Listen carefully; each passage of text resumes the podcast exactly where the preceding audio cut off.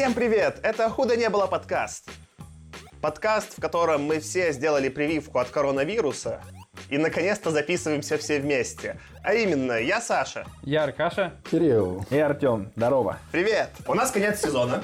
Такое бодрое, такое в стиле, в стиле друзей Оушена начало такое. Воу, привет! Доброе утро на нашем радио. 7 часов утра в Москве, и мы начинаем. А мне кажется, будто мы в Калифорнии, и у Саши такая шевелюра блондинистая, он такой, всем привет, мы на радио Калифорния. И у меня, эти, у меня ку- куча браслетов таких на руках, да? Да-да, финички, финички. И сегодня мы будем пытаться ловить волну, светит солнце. и- Да-да-да-да. Держи косячок. Но мне, кстати, среди всех этих вот шоу именно, которые на Ютубе, я мало смотрел именно шоу-шоу, но мне больше всего нравился Good Mystical Morning, где они как бы как раз таки типа утро встречали, но что-то есть вот это вот, или в комьюнити, когда там они типа Трой Абит вместе с вами, это же вот этот формат дебильного, ну, шоу утреннего, очень люблю. Да, у нас сегодня конец второго сезона.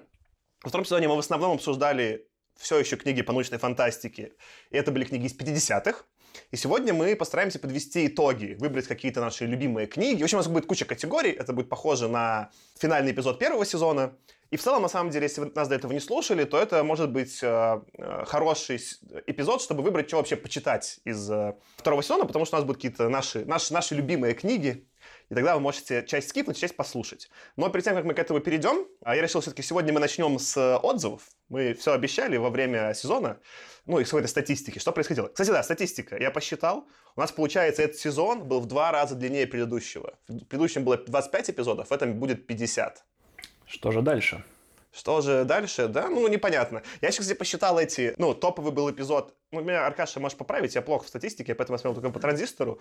Э, Топовый был Рэй Брэдбери, 451 градус по Фаренгейту, самый прослушиваемый. А самые непрослушиваемые э, были «Страна багровых туч» Стругацких и фильм «Forbidden Planet». Но у Стругацкий не так давно зарелизили. Да, да, да, поэтому я выбрал Forbidden Planet, который зарядился давно, его можно смело говорить, э, да. А Стругацкие вот вышли там сколько, вот это наши записи меньше недели назад, поэтому там еще что-то наберет. Стругацкие как бы ботом уже покинули к сегодняшнему дню, на самом деле. Ты когда подбил статистику три дня назад, это уже поменялось, они уже там еще набрали. То есть вы верите в Стругацких? Да. Конечно. Ну ладно. Их же двое.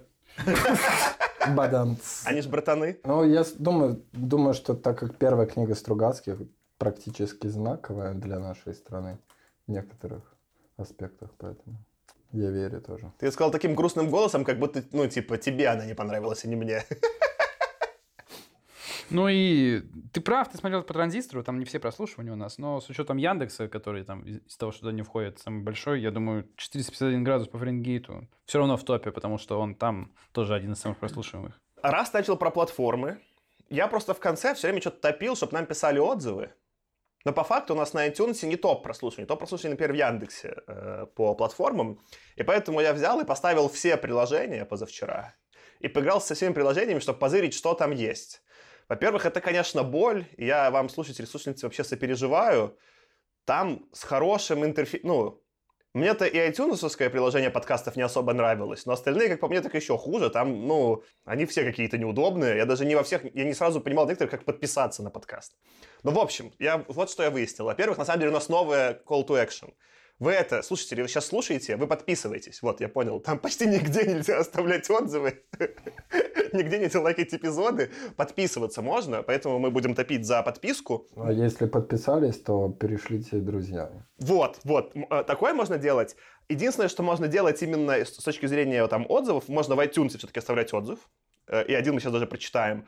В Кастбоксе есть что-то под названием комментарий к тоже подкасту, не к эпизоду, а ко всему подкасту, что чем-то похоже на отзыв. Так что если у вас вдруг э, Кастбокс, можете там оставить комментарий, но я не думаю, что это... И там еще можно лайкнуть, но там непонятно, есть ли какой-то счетчик лайков, или только ты видишь свой лайк и все. Там везде лайки, это просто к тебе в избранное попадает, поэтому я очень сомневаюсь, что это влияет на на топчики. Подписываться. В общем, подписывайтесь все. Если все-таки у вас iTunes, оставьте отзыв. Один у нас отзыв появился дополнительно в iTunes. Количество оценок, кстати, выросло в два раза. Нам наставили много оценочек. Все молодцы. За два раза стало больше оценочек с прошлого раза. Отзыв такой. Отзыв для наступления скорейшего и светлого будущего. Впечатлился разгонами про коммунизм и Burning Man, не мог пройти мимо и не оставить отзыв. Это твой личный фанат. Так это ты же сказал, что все приложения установил. Может, это ты и был? Ну, Саша накрутил немного. Там написано Питер 28 1185. Я бы тоже так прикрывал. Явно Мне- на бота похоже. Но мне было очень тепло, конечно, что э, к этому разгону э, некто Питер. э, Питер, благодарю лично от меня. Петр, спасибо. Петр, да, спасибо. Теперь почитаю некоторые... Да, в общем, я все пис- письма нам, короче, и комментарии выписал. В основном написали письма. Ну, и у нас есть, конечно, каналчик в Телеграме, но там я не буду оттуда читать, потому что мы либо читали онлайн то, что там писали, и мы там прям в канале отвечаем нормально, вовремя, в день в день, а не как в письме, когда мы там найдем его. Поэтому лучше пишите в канал, в Телеграме, чем в комментарии в Кастбоксе, потому что еще непонятно вообще, увидим их мы или нет. Есть риск, мы их даже не найдем там. Не, в Кастбоксе мы точно не найдем. В Кастбоксе комментарии пишите в смысле, если это как отзыв. Это другим людям, которые будут слушать. А мы, конечно, Кастбокс никогда не прочитаем. А самый крутой фидбэк мне написали, на самом деле, меня нашел чувак в э, Goodreads, нашел мой отзыв, на самом деле, на книгу из первого сезона «На краю Айкумены». И Станислав написал следующий текст. Я почитаю вот целиком, там два абзаца, но мне кажется, он очень классный. Начало. С вашей оценкой я на самом деле согласиться не могу, но многие вещи замечены хорошо и забавно. Ну, типа аналогия с Assassin's Creed. Ивану Антоновичу бы понравилось. Может, французы им вдохновлялись? Ефремову действительно зверушки даются лучше, как там у него э, Гишу «Ужас ночи. Пожиратель слонов». Видимо, криптидный закос подвымершего Эндрю Сараха, который хищный с копытцами и ближайший родственник китам. И контурные карты — это ему очень приятно писать, а мне приятно читать. Как-то с детства люблю смотреть на карту и представлять, как оно там. С персонажами у Ефремова действительно туго. Он любитель цельного характера, то есть получаются они у него деревянными до нельзя. Думаю, это он от себя писал в «Лезвии бритвы». Я не люблю сыра и людей с душком. Наверное, он интересен не психологической достоверностью и глубиной, не Лев Толстой, честно говоря, а вот именно внешним миром. То, что он там полчаса описывал палатку чиновника фараона, поговорил с хранителем Эрмитажа или прочитал какую-нибудь книгу на эту тему, и давай вставлять в подробностях. Как там дохлых рабов э, звали, не очень интересно. А вот какие в палатке были колышки, я вам сейчас подробно расскажу. А, Ну, потом он очень прикольно разгоняет про то, что... Я не буду писать целиком дальше, в общем, очень смешной и по тону отзыв, и по попаданию. Он делает очень интересное замечание, что Ефремов не совсем советский автор, в том смысле, что он действительно вот это скорее верил в филос- ну, философию в марксизма, а сам был такой немножко чувак странноватый. По-честному, он не очень-то был э, прямолинейно советский. Такой вот, э, как он пишет, упрощенно говоря, СССР — это как раз то место, где может, человек может заниматься йогой, отращивать у себя третий глаз или собирать анимус в гараже. Для этого все и нужно. Мне кажется, тоже это очень точное попадание про Ефремова. Он бы в гараже у себя анимус действительно собрал. Но у меня, как вы заметили, мы в этом сезоне уже обсуждали другую книгу Ефремова. Мне он все еще лично не импонирует. А Assassin's Creed я постепенно прохожу. Вот уже третью часть про Америку очень хорошо. Добиваю на 100%. Уже почти все ачивочки собрал. Assassin's Creed рекомендую. Э, Все части не без косяков, но можно. Что-то хотите про Ефремова добавить? Да мне кажется, знаешь, вот, ну, если после на краю Экумены я бы еще поверил, что не такой уж он и советский, то после туманности Андромеды мне уже тяжелее. То есть все-таки, скажем так, в конъюнктуру советских писателей, прям кондовых советских, он все-таки попадал. Ну, он, может, был, свой- был своеобразный, да, но мне кажется, все равно он очень советский, и гораздо более советский, чем, например, Стругацкий. Сто процентов, но э, вот в чем, в чем я с Иславом согласился, это советскость не для того, чтобы продаться. То есть он как бы в это искренне верит, у него какое-то есть свое представление про марксизм, он его топит. Э, Мне не показалось, что вот он как бы именно пропагандирует ради пропаганды. Ну, то есть, типа, он, он не пропагандирует партию, а пропагандирует свои идеалы, которые Да, так уж да. вышло, что совпали как бы с интересами в какой-то группы людей. Тот же, вот, например, Адамов, который был э, тоже у нас в первом сезоне про, как там, изгнание владыки, вот там прям было заметно, где ему такая партия сказала, тут ставь, пожалуйста. И он такой, ну ладно, тут я вставлю, да. Вот там это было неискренне, все советское, а не совпадающее с автором, в смысле. э. А у Ефремова в, этом смысле как раз-таки, вот я не буду его критиковать, там советчина... Не, ну если искренне веришь, то это нормально. Вот я ж, когда Мартынова критиковал, условно, мне вообще нормально, что кто-то там коммунистические идеи продвигает, если ты в них веришь. Но просто у Мартынова это было очень смешно, что у него, знаешь, это как интеграция с коммунистической партией Советского Союза. Типа, просто такая. Ну, видишь, а мне наоборот, мне главное, чтобы меня развлекали, и в этом смысле для меня такой скорее Ефремов, он искренне, но немного вот как этот... религиозные книги, раздающий у метро чувак, да, я вот все-таки пройду мимо и не возьму, да. А А действительно, может быть, Мартынов и более продажный, зато типа искренне смешной. Как бы мне было смешно с позиции нашего времени. Вот, дальше я почитаю некоторые письма. Да, они будут двигаться из настоящего в прошлое. Начну с самых свежих и постепенно к более старым. Про поезд в ад написал Александр нам письмо. Привет, впервые получилось послушать выпуск, предварительно прочитав произведение. Размер решает. Смайлик. Это очень круто получается дополнить свои впечатления, иногда не согласиться и поспорить с какими-то репликами и мыслями. Напомните, где можно посмотреть весь список книг на этот сезон, чтобы подготовиться к следующим выпускам. Спасибо за подкаст.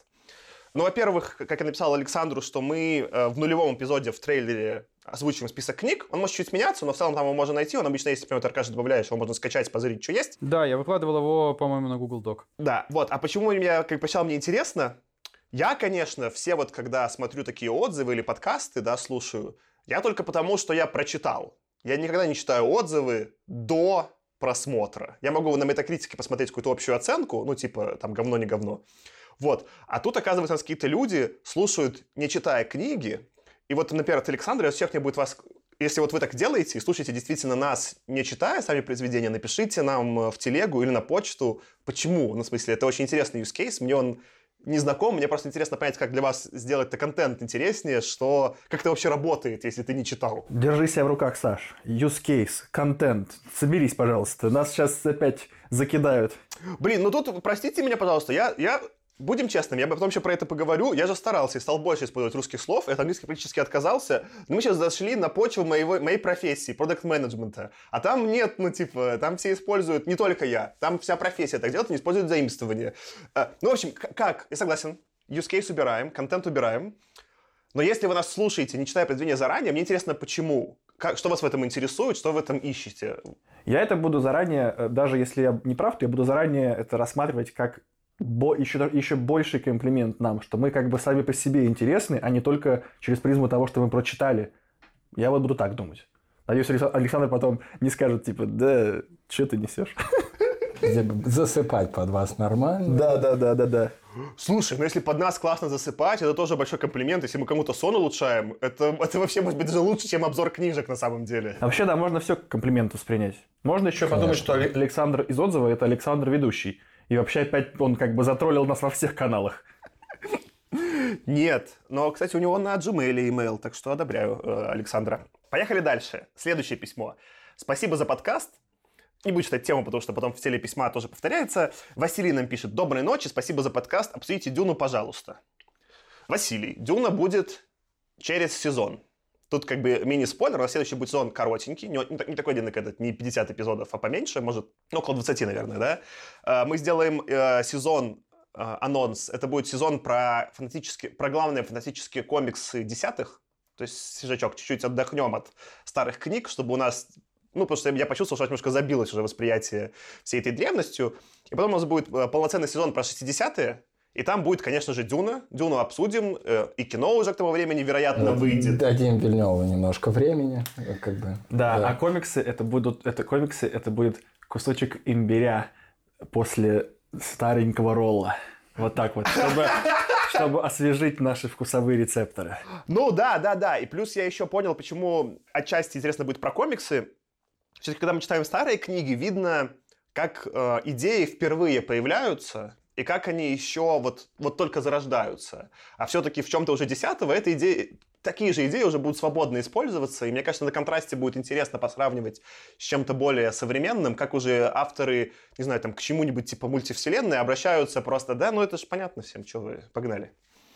Вот, так что, конечно, нет, Дюна — это очень важное произведение. Это, по сути первая книга, которая получила их Хьюго Небюла вместе э, в свой год. Обязательно обсудим. Ты сказал древности, давайте использовать термин винтаж. Потому что, как бы, понимаешь, это вещи, которые с годами становятся лучше. Как вино. Почти все.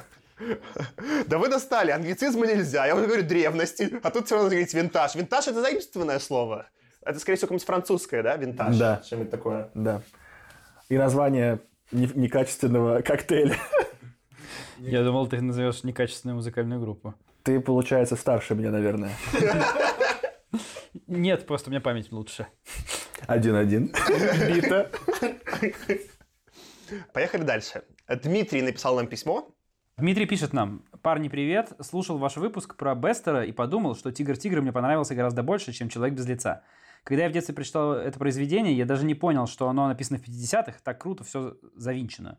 Да и сейчас я раз в пару-тройку лет его перечитываю. Вы читали? Может, это выглядит как боевик, может, э, нет какой-то глубины, но как фантастика оно нисколько не состарилось. Очень круто и необычно для 50-х. Вот, во-первых, спасибо Дмитрию за отзыв. Э, Он это написал до того, как у нас вышел эпизод про Тигра-Тигра, так что мы уже прочитали, ознакомились. И в целом, кстати, ну, моя точка зрения была очень похожа. Естественно, Тигр-Тигр очень понравился, естественно, его перечитаю. Так что пишите нам, мы будем стараться. Мы, кстати, как раз «Тигр-тигр» это, по-моему, в том числе благодаря этому отзыву решили прочитать. Да, кстати, что-то сначала хотел скипнуть. Да-да-да, ты прав. Так что да, вы можете на нас влиять, потому что особенно в 50-е и в начале 60-х не все книги получали премии, и там часть у нас проскакивали просто потому, что мы выбрали. Да, на нас можно влиять. Особенно если период совпадает. Мы читаем книжки из 50-х, а тут вы что-то подгоните про 50-е, Ну а да. вот, соответственно, скоро по 60-е, мы с удовольствием. После комментариев, ну, после первого сезона мы там и, и, и какие-то чат в Телеграме завели. То есть нас реально, мы очень... Мы как глина в руках опытного скульптора. Что-то меня на метафору это так проняло сегодня. Это, наверное, Кока-Кола с апельсиновым вкусом. Ладно, давайте дальше. Ну, кстати говоря, раз ты сказал про чат в Телеграме, я думаю, что мы сейчас не будем зачитывать там отзывы, которые писали нам э, слушатели там, потому что там довольно много. И, и- ну, то есть там были и обсуждения объемные, поэтому, мне кажется, всем, кому интересно, ну, всем спасибо, кто заходит, слушает и что-то пишет, э, комментирует. Нам всегда очень радостно, что вы приходите и пишете, поэтому пишите больше. И, а кто не пишет, тоже присоединяйтесь. Там бывают очень интересные дискуссии. Всем спасибо. Сто процентов. Плюсуюсь вообще невероятно. И последний будет, там нас немножечко ругают, но я все равно прочитаю, раз мы уже это упоминали. Предложение к улучшению. Пишет Андрей нам. Привет, слушаю ваш подкаст. В целом с удовольствием и пониманием, что подобное явление в русскоязычном секторе не хватает. Единственное, что жду, пока появится искусственный интеллект, который будет отвечать звук на словах типа что take punchline. Честно, подзадалбывает, когда этого много. Справедливости ради, в последнее время стало много лучше. А еще жаль, что закончились 50-ми. Я когда слушал выпуск про Destination Moon, вспомнил про мощный советский фильм на похожую тему «Небо зовет». На самом деле, «Небо зовет» мы посмотрели. В том числе с рекомендацией Андрея, кстати. Я сел его про, проскипал. Я же оттуда упоминал, когда вот мы обсуждали Стругацких как раз-таки, что э, я писал, что у них, как небо зовет, у них посуда, вот этот хрусталь, с, э, как, как- Да-да-да. как у моей бабушки в серванте, вот такой же. Вот, мы работаем над собой, я согласен, что все-таки раз наша аудитория русскоязычная, то и стараться будем... э, я для себя лично стараюсь больше использовать русских слов. В общем, конечно, не люблю, когда нас ругают, я люблю позитивные отзывы, но мы все читаем. И к тому, что нет такого, что мы скипуем, мы честно всё читаем. Не, ну и слава богу, что пишут нам прям, прям у- у- у- люди, которые хорошо дают обратную связь. И положительно, и похвалили, и дали рекомендацию, и похвалили опять. Б- Бутерброд. Все как по канонам. Тёма, ну, ну, согласен, да. Да я бы даже добавил, что не за все поругали. Во-первых, за как бы, ну, то есть, кроме типа, есть как бы. Я просто про себя говорю, я себя больше... ну, я, я себя бешу, когда я переслушиваю. Поэтому типа, как бы и, и- и куча водных слов. Наверное, хлюпанье носом. Хлюпанье носом Иногда у меня бывает, за все это перед всеми извиняюсь. Я стараюсь исправиться, но вот не полностью пока получилось. А давай тут немножко, мне кажется, расскажем слушателям, слушательницам, как вообще, ну, работает подкаст. Ну, мы же свои выпуски, разумеется, время от времени переслушиваем. По крайней мере, там, ну, я, Аркаша, точно, но, по-моему, вы тоже слушали какие-то свои выпуски. Конечно. И на самом деле мы сами, ну, слушать себя в записи очень тяжело, особенно поначалу. Намного, вот, ну, там пишет нам, э, писал нам, я забыл, как зовут, э, вот Андрей там что-то писал про часть слов заимствованных. Ой, реально, когда слушаешь себя, как говорит Аркаша, слышишь в сто раз больше, слышишь все свои косяки, такой, господи, я так говорю. Или слышишь, как перебиваю. Вот я люблю перебивать всех. И я такой, господи, зачем я это делаю? Знаешь, что я давно хотел тебе сказать? Знаешь, на что я больше всего обращаю внимание, когда я переслушиваю наши подкасты? Что у тебя есть... э, ты в конце предложения говоришь «да». Вот если послушать, у тебя в конце каждой мысли ты как бы вот этот вот такой вот... Ты подтверждаешь, что тебя слушают. И это, может быть, в течение там одного выпуска. Я даже хотел сделать типа bullshit бинго, вот эту игру, где нужно, ну, там, зафиксировать слова, когда кто-то из нас произносит. И вот если бы это зафиксировать сколько раз, сделать счетчик, где ты делаешь это «да», я думаю, там за сотню может пере- перейти. Вот прислушайся Да? как-нибудь, ты потом не, ты потом не сможешь этого расслышать. В общем, если кто-то из слушателей соберет bullshit бинго для нас квадратик, Да. мы будем очень рады. Да. Это смешно. Справедливости ради, я соглашусь с Андреем, что из-за того, что ты себя слушаешь... Ну, сначала я, конечно, грустил, да? Да, Ты сейчас нарочно. Ну, слушаешь себя и понимаешь все косяки, поначалу это, конечно, расстраивает, но если потом выдохнуть, то действительно речь становится лучше. У меня речь, например, на звонках стала, на созвонах тоже за этого получше. Я такой стал чуть больше фильтровать, что я говорю, чуть меньше перебивать. Так что, на самом деле, я благодаря этому подкасту стал лучше человеком. Да. Артем, похоже, хуже человеком стал, да? Похоже, да. Ладно, что, погнали к премиям. В общем, э, пишите нам, э, куда хотите. Письма и телега, наверное, предпочтительнее всего. Там мы лучше всего отвечаем. С удовольствием. На, кстати, отзывы на Гудриц, если будете там какие-то писать длинные комментарии, тоже классно. Я, Аркаша и Артем. Я не, я не помню, ты, Кирилл, ты, по-моему, чуть меньше Гудриц пользуешься, но вот э, я, Аркаша и Артем вполне на большинство... Ар- Артем, вообще ты отзывы пишешь, Аркаша просто всем оценочки ставит, я тоже стараюсь отзывы писать, там можно нас Да, у тебя, у тебя ты пишешь такие прикольные, длинные, развернутые отзывы, там структурированные, а у меня цель э. У Это- тебя очень смешные, я с твоих все время усыкаюсь, я жду, когда у тебя будет новый, потому что у тебя очень смешные. Блин, one-liner. Это, это типа шутка в одно предложение, ну как бы смешная мысль в одно предложение. Я для тех, кто, потому что английский язык опять использовал, сори, сори, извините. Ну ладно, уже, это уже слишком перебор. Все, давайте к премиям. Давайте к премиям. Худо не было. Да, у нас как в прошлый раз будет сколько-то категорий, в которые мы все будем называть а, своих претендентов, ном- номинантов и лауреатов, наверное, а- а, смотреть, если кто-то, кто повторяется чаще всего. И у каждого будет а, по одной, а Аркаши две, потому что Аркаша у нас а, наиболее не а, раскулаченный похоже, ведущий подкаста. У него будет две личные категории. Я начну их в каком-то порядке. Аркаша просто продюсер. Аркаша продюсер и втащил... И он точно продюсер, потому что у него две номинации. Да-да-да, хорош, хорош. Вон и диван кожаный стоит. Начну я с того, что... Это, Вот это тоже слишком уже было. да, ну вырежем. Нет, оставим, Артем. Чтобы все знали. Да-да-да, напишите, пожалуйста, Артему в личку, если он сказал, что это шутка с Ой, а слишком. все такие, типа, ой, я не знаю, что это. Конечно. А, Давайте начинать. Наверное, давайте тогда будем по кругу с меня и, и, и будем двигаться. По кругу, потому что мы реально сидим в одной комнате за этим столом, с которого все начиналось. Предлагаю начать с э, самой веселой премии. В прошлом э, году, году же у нас был конец, да, в прошлом году, в прошлом сезоне ее получила, разумеется, книга Слен, потому что это был самый веселый эпизод. И, э, соответственно, к премии любимый эпизод подкаста. У меня было пять номинантов. Я реально, кстати, почти все переслушал, чтобы выбрать. Заманался. Ну, на 2х слушал, как ты, Аркаша, рекомендуешь. Слушал на 2х. Понял, что на 2х вы все звучите хорошо, а я и так говорю быстро и невнятно. На 2х вообще невероятно ничего понять. Но да и не нужно, у меня там мыслей не очень много. Короче, мне очень понравился эпизод про фильм «Синхроник», на который мы ездили на, ну, ходили в октябрь кинотеатр на фестиваль американского кино, и там в конце даже была лекция Долина про фильм, а Кирилл даже пошел, попитчил подкаст, сказал, что мы вот создаем подкаст «Куда не было», я задал вопрос что-то про фантастику, это просто было супер весело. И второй еще тоже очень веселый эпизод был, соответственно, про Destination Moon, место назначения Луна, когда мы смотрели у меня и просто жутко накидались, ржали. Ну, это просто было очень смешно. Но при этом я понял, что все-таки любимые у меня эпизоды в этом э, сезоне не самые смешные и веселые, а скорее, которые меня заставили думать по-другому. Мне понравился эпизод про The Calculating Stars, вычислительные звезды, потому что там э, я записывал его с э, девушками, они были феминистки, ну, как минимум.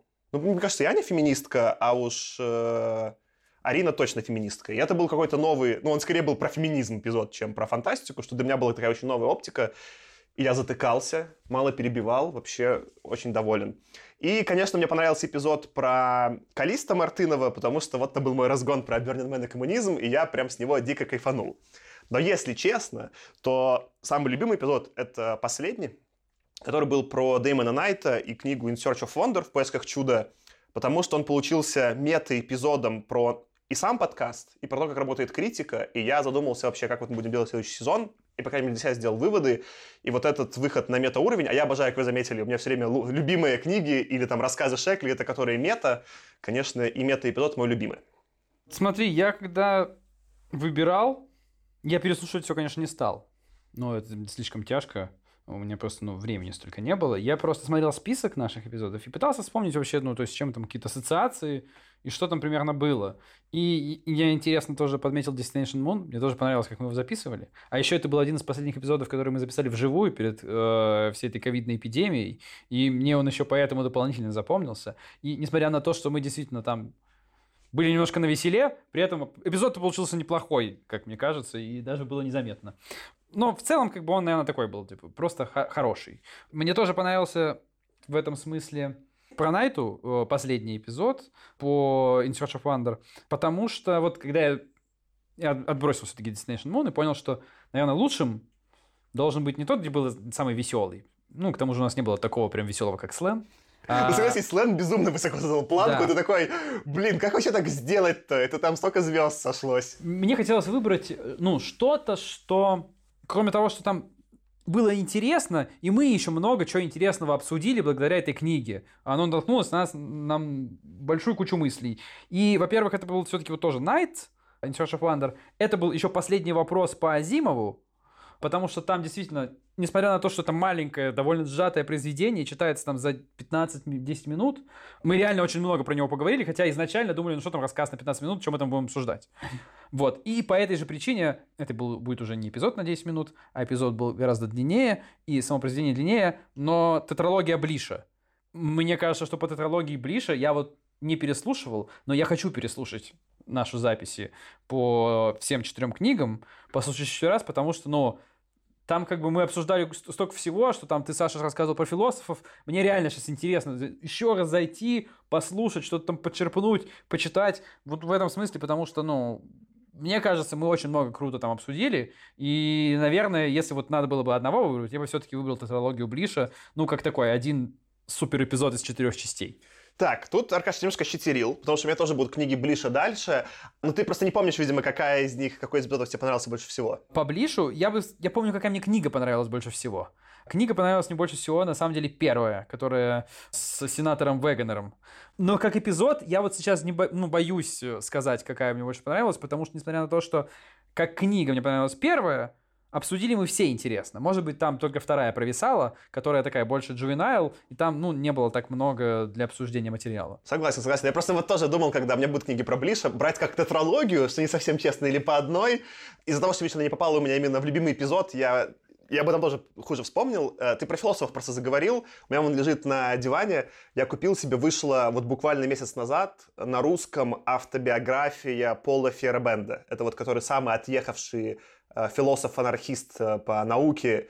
И я прям всем рекомендую. Автобиография потрясающая. Он какой-то безумный. Он реально веселился все годы. Он участвовал во Второй мировой на стороне нацистов, потом был профессором, потом, типа, дружил с евреями, потом э, что-то там э, защищал права черных в Америке, хотя он сам, типа, немец. Ну, короче, какая-то биография безумная. У него после войны отнялись ноги, потому что ему в позвоночник попали, ну, типа, русские солдаты. И он катался сначала на кресле качалки, потом ходил как хаус с тростью. Поэтому у него было четыре жены. И ничего, то есть, ну, он был импотентом, но, типа, это не помешало ему завести четыре жены. Короче, какой-то...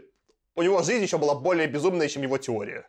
Вот, и я прям рекомендую. Вот я зашел в книгу, случайно увидел такой, типа, чё, Ферабенд? Я взял, она вот вышла в феврале 2021 Ты так бы коротко, да? Ну, я тоже коротко, потому что э, я вот не составлял таких вот номинантов, но тоже оригинален не- буду. Эм, такого яркого, веселого, там какого-то интересного для меня или спорного эпизода, как Слэм, действительно в этом сезоне для меня не было, и я не смог выделить эпизод именно по каким-то вот таким вот параметрам, там, типа по интересности или по а, смеху, то есть все было для меня на очень высоком уровне, Поэтому я оставил только критерии действительно вот этой ламповости и уюта, и это эпизод, где мы вместе смотрели кино и накидывались действительно. Destination Moon, он... Это действительно был, по-моему, последний эпизод перед карантином, и это было очень вот на хорошей ноте такой на карантин. По этой же причине мне очень нравится этот эпизод, потому что мы вот тут как раз и наконец встретились вживую опять. Круто, круто. Э, И что для меня важно, вот все эпизоды, которые вы упоминали, они же все хорошие, что все-таки подкаст это коммунальное, э, вот, ну, все-таки это совместное творчество, и повторяются номинации именно потому, что мы же это вместе делаем. Понятно, что если ты напиваешься только одному тебе весело, то так не ну, типа, всем должно быть весело. Круто. Что тогда, поехали к следующей категории. Я, из-за того, что в ней у меня есть э, э, хитринка, я прошу, вот тут в обратном порядке, мы с тебя тогда, Тёма, начнем. Э, любимая цитата. Здесь был- для меня было все вообще супер очевидно. Я этими цитатами зачитывался еще на соответствующем эпизоде, но это для меня однозначно ближ. Города в полете. У меня здесь есть две цитаты, я их сейчас прямо зачитаю. Но они... Я... Только нужно сделать, наверное, поправку на то, что Возможно, в оригинале действительно мне, было, был, мне бы больше понравилось цитат. Но Блиш, Блиш был почти единственным, э, кого я читал в оригинале для подкаста. По-моему, так. Получилось, что вот они для меня звучали максимально оригинально и вкусно. Значит, первая цитата такая. He bit into the crisp white pulp more deeply than he had intended. The result made him close his eyes. It tasted like quick frozen music. Типа, значит, он укусил м, какую-то там мякоть гораздо глубже, чем он предполагал. Э, Результат заставил его удивиться, точнее, заставил его закрыть глаза, потому что на вкус это было как замороженная музыка. Это он какую-то дыньку там ел, да? Какую-то дыньку на другой этой планете. И вторая цитата вообще, мне кажется, гениальная. Она, на самом деле, очень длинная. Э, Я не буду ее всю зачитывать, что там, ну, правда, длинная. Но вот первая часть такая. Touring the universe by ear alone, Bonner often said to simplify his meaning, you would hear nothing but a horrifying and endless roar for billions of years. Then a three minute scrap of Bach, which stood for the whole body of the organized knowledge. And then the roar again for more billions of years. Ну, там вступительная часть, что, значит, чувак хотел упростить вещи и говорил, что если ты, эм, что, типа, ты вселенной услышишь просто ужасающий бесконечный шум миллионы лет, дальше трехминутная вставочка Баха, которая означала или там представляла всю, значит, все организованное знание, которое человечество накопило за свое существование, а потом опять значит, э, этот э, рык там и, и шум на протяжении миллиардов лет. Не могу здесь не отметить, что вот, вот в этом месте же, после, по-моему, ты когда эту цитату уже читал, я и разгонял про Фейербенда. Это очень похоже на его, вот, вот сейчас, который говорил, это вот как раз его анархизм от э, мира науки, он и говорил что-то вот очень схожее с этим, так что... Ну да, Прикольно. там дальше еще смешной момент, что он говорит, что это, но даже если ты этого Баха приблизишь, там вообще будет вставочка из какого-то там американского... э, Где я накосячил с определением музыканта, Да, что-то да, я согласен, что у Блиша там были прям сочные какие-то фразы на английском, которые ты такой читаешь, такой, ого, можно было вот так написать. Есть, есть прям люди, которые умеют как-то брать слова и их вместе составлять так, чтобы прям очень классно получалось. Вот, про мои цитаты, ну, так как майор Комаров у нас был в прошлом сезоне, то в этом я оставил цитату, которая, в общем-то, была панчлайном для всей книги, на, тоже на английском, и цитата звучит как «It's a cookbook». Вот. Да. Э, Собственно, из книги «To Serve Man», которую можно перевести до этой цитаты как «служить человеку», а после этой фразы как, как готовить людей. Вот. Как подавать человека, да. Да. Мемчик, короче, выбрал самое главное. Нормально. Так это же как раз еще Найт, которого мы в конце... Это же Найт написал, по-моему. Да-да-да. Именно, да. Это из рассказа Дэймона Найта. И я когда нужно было выбрать лучшую любимую цитату, я вообще начал вспоминать. Ну, у меня память на цитаты прям плохая. И я решил вспомнить, а что я вообще помню. Зато на группы хорошие. И первое, что мне пришло в голову, что я прям детально цитату помню, которую мы обсуждали, это действительно It's a Cookbook из Дэймона Найта. После этого я вот из всего, что смотрел, я действительно помнил, что у Блиша было так сочненько, но прям вот цитату, единственное, что я вспомнил, это финал как раз первой книги из тетралогии, когда она заканчивается таким пафосной фразой «Позже, в тот же день, человек по имени Макхайнери заявил, Блис Веганер мертв». Как обычно, Макхайнери ошибался. Почему-то мне вот прям запомнилось вот этот финал книги. Такой клиффхенгер. Но, ну, это не клиффхенгер, как бы, он, ну, как бы Блис Вегенер мертв, но он тут как бы ошибался в таком философском смысле, что А. дело его осталось жить. Звучит просто как Клиффхенгер, что во второй серии он там вылезает из колодца, и он живой. Не-не-не, тут нужно понимать, что это же книга, которая в тетралогии по хронологии первая, если ты помнишь, а написана она была третьей. Тут только, Аркаша, учитывая, что ты нам каждый раз пересказывал порядок, только ты помнишь. Ну, там, там все сложно у Блиша. Вот. Но я решил, что... Ну вот я начал с Найта, И все-таки, как бы, если вот выбрать одну, вот прям, которая мне наибольше больше всего запала, я вот тоже выбрал Найта, но другую. А именно цитату про то, что Ван Вогт — это как пигмей среди гигантов.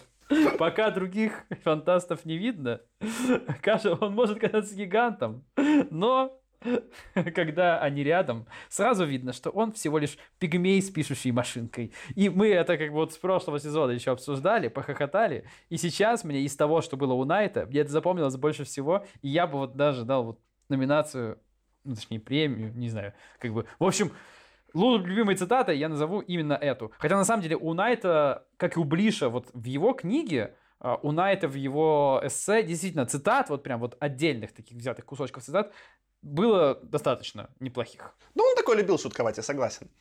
Давайте тогда я закрою этот круг. Э, собственно, я выписал несколько, я не буду их читать. У меня попали э, в шорт-лист э, Дэвидсон, Лейстер, Шекли и Блиш.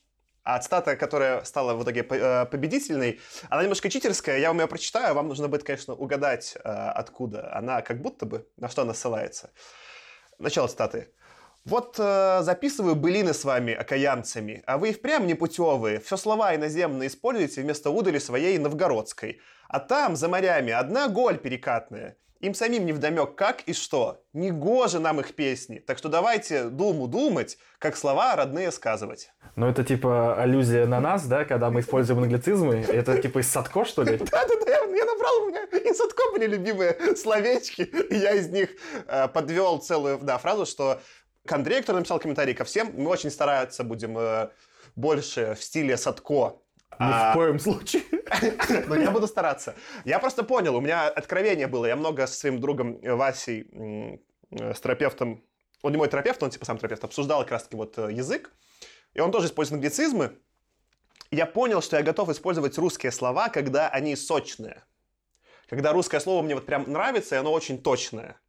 И действительно, слова в Садко немножко уже совсем такие устаревшие, да. Но, например, слово «окаянцы», оно классно действительно звучит. И в этом смысле, если вам какие-то мои слова на английском англицизме не нравятся, вы мне можете писать в телегу или куда-нибудь.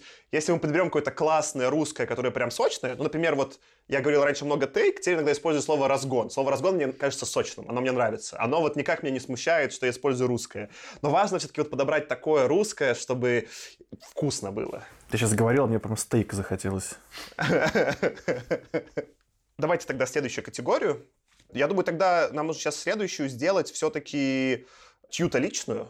Кто, кто готов? Давай, Аркаша, у тебя две личные категории. Выбери какую-нибудь одну из них. Ну, давай сначала первую. У меня там в прошлый раз мы... Я любил про это говорить, поэтому мне вы присудили категорию «главный плод хоул», что тоже, кстати, вот в контексте «главная сюжетная дыра». Я бы даже сказал «пробоина». Нужно же сочное слово найти. И я вот, когда себе заделал заметки, я не знаю, ну, то есть, вот, много было, много было. Но я себе написал просто вот одну фамилию, причем три раза. Бестер, Бестер, Бестер. Все, что я могу сказать. Бестера читать было невероятно увлекательно в некотором смысле. Но при этом сюжетных дыр там было иногда больше, чем текста. Поэтому однозначно уходит Альфреду или Альфреду э, Бестеру от меня вот титул главной сюжетной дыры. Но в целом справедливо. Ты его песочил за это. Мне, наверное, с тобой это было самое большое расхождение, что мне Бестер очень понравился. Но это не отменяет, что действительно у него дырки в сюжете те еще. Не этим он интересен. Ну, настоящий мастер пользуется пустотой, чтобы сформировать, как понимаешь, сценарий обозначить границы.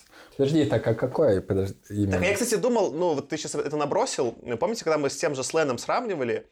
Мне кажется, к Бестеру как раз-таки претензия про дырки в сюжете более уместная, чем к Ван Вокту. Ван Вогт заведомо пишет таким немножко потусторонне, с намеком на, ну, как потом будет его хвалить Филипп Кадик таким, типа, символизмом, и там ладно, там как бы можно чуть меньше за уши, ну, сказать, что типа, ну, что ты докапываешься, там, что ты пигмеем называешь его Найт, да, он специально так делает. Бестер все-таки действительно тяготеет больше к такому более практично материалистичному слогу, и дырки у него из-за этого заметнее. Хотя, по факту, вот, ну, самые вкусные моменты и сюжетные повороты у него куда интереснее. Знаете, когда вот э, у компании там нет прибыли, иногда говорят, что не нет прибыли, а там типа негативная прибыль. то, возможно, здесь это не дырки в сюжете, это негативный сюжет. Это, это как, знаете, вот фило- это философская концепция, что дырки в сыре это тоже сыр, просто, ну, он же создавался как часть рецепта, понимаешь? Это не, неотъемлемая часть процесса сыроварения. Да, да, Но да. Но я с сыром, с сыром, понимаешь, главное, главное найти баланс, чтобы дырок в сыре не стало больше, чем сыра.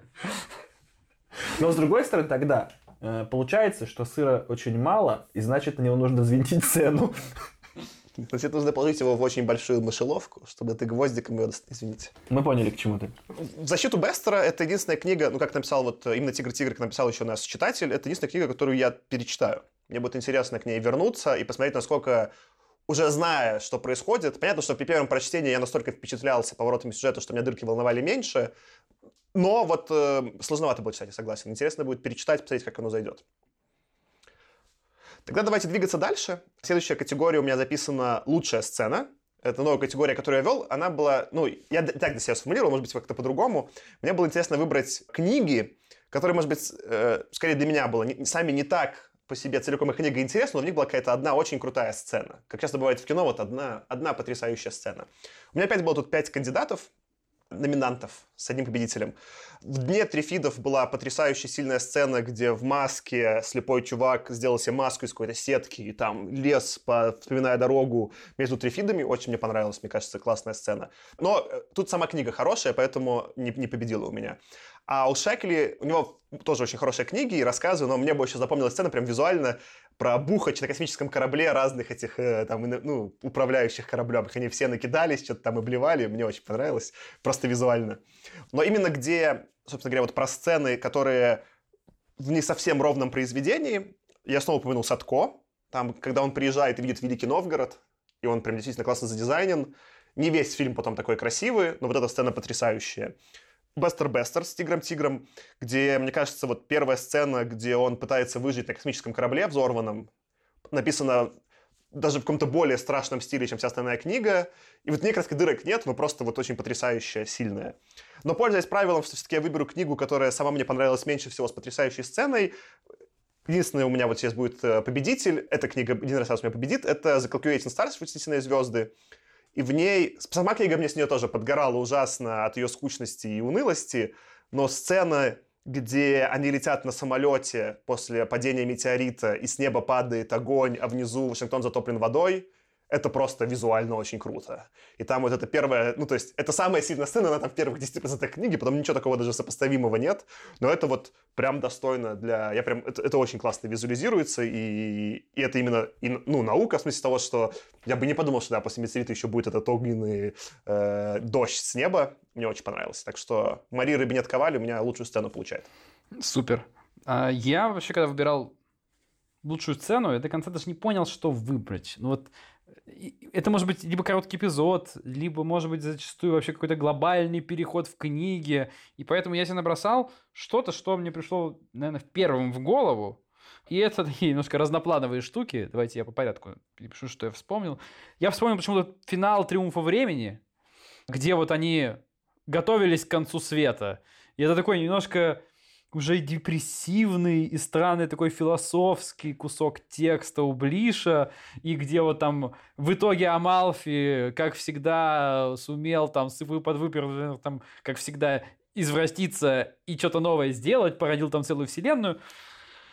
Не знаю, мне почему-то эта сцена запомнилась. Еще мне из «Тигр-тигр», несмотря ни на что, как бы я признаю все заслуги Бестера и, все, что у него работает. Вот это вот странная, безумная э, сцена с синестезией в конце, которая еще, ну, кроме того, что она сама по себе интересна, она была в тексте, как мы уже обсуждали на своем эпизоде, оформлена интересным образом. Там прям вот эти вот скачущие по странице буквы, изменяющийся размер, взрывающиеся ну, слова. Вот это было прям, ну, действительно, мне кажется, как бы как сцена прикольно. А можно еще про Бестера добавлю? У меня еще была одна сцена, которую я про Бестера думал. Она очень короткая, но очень смешно, когда там он был этим, как этим, э, шутом, и когда он на поезде ехал, и прям перед ним рельсы клали, мне почему-то это тоже очень запомнилось. Ну, это, там сцена, два предложения, но очень смешно. Еще я себе выписал такую вот, здесь уже не конкретно даже сцена, а такой какой-то глобальный поворот в книге, но почему-то у меня вот здесь всплыл в голове.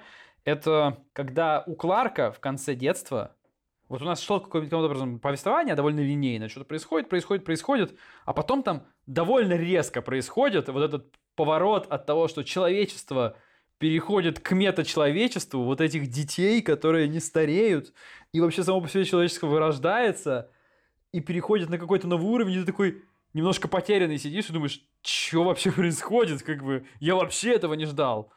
А, и если, в общем, серьезно, как бы говорить, то я бы, наверное, отдал вот этому, а если вот немножко с шутками-прибаутками, я отдам это, наверное, все-таки с шутками-прибаутками сцене. Ну, точнее, не сцене, это там почти весь рассказ. Рассказ из Грегори Арнольда про «Призрак 5», где один из них, я опять забыл, кто из них кто, кажется, Грегор, Грегори или Грегор, зависит от перевода, сидит на планете Призрак 5, и ему всякие страхолюдины из детства лезут, и в одну он стрелял водяным пистолетиком, от другого он прятался под одеялом. И я не знаю, я читал это в детстве, и вся эта сцена вот про стреляние водяным пистолетиком, про волшебное слово, про прятание под одеялом мне так запомнилась, она мне так запала в душу, что я помнил, как бы ее вот, вот, вот я всю жизнь буду помнить этот несчастный рассказ, как бы, ну как несчастный, счастливый рассказ. Поэтому я вот отдам Шекли и Призраку 5 в лучшую сцену. Зачет, зачет. Для меня лучшая сцена – это та, которая была неожиданно, с неожиданной стороны. Вот, ну, то есть, такая фантастику смотришь, ты, в принципе, ожидаешь, что будет какая-то странная вещь. Я отдам сцене, у которой был такой культурный неожиданный э, подтекст, а именно когда мы смотрели Destination Moon, что там была врезочка с дятлом Вуди. когда дятел Вуди объяснял, как работает э, ракета. Блин, я забыл про это, это реально было круто. Слушай, у меня то же самое, я выбрал то же самое. У ребят такие, знаешь, серьезные, вдумчивые, там по пять кандидатов, там со всех разных сторон. Да, вот это, когда сидят большие боссы, какие-то там промышленники и инвесторы и смотрят Дятла Вуди. Я даже думаю, что если бы это было не в фильме, а описано также в книге, это также сильно было и также сильно бы меня вдохновило. Ну, видите, я тоже просто по памяти писал, и мне факт, что мы набухались весело, запомнился больше, чем Дятел Вуди, но теперь рассказывать, это реально круто. Ну что, тогда тут, тут у нас, кстати, первый раз консенсусом большинства э, лучшая сцена все-таки Дятел Вуди. Да, готов присоединиться. Отлично. Тут тогда, чтобы это немножко, просто, Аркаша, я твои мысли продолжу. Я свою тогда категорию введу, чтобы немножечко доиграть, так сказать. Я себе выбрал категорию новую «Лучшая концовка».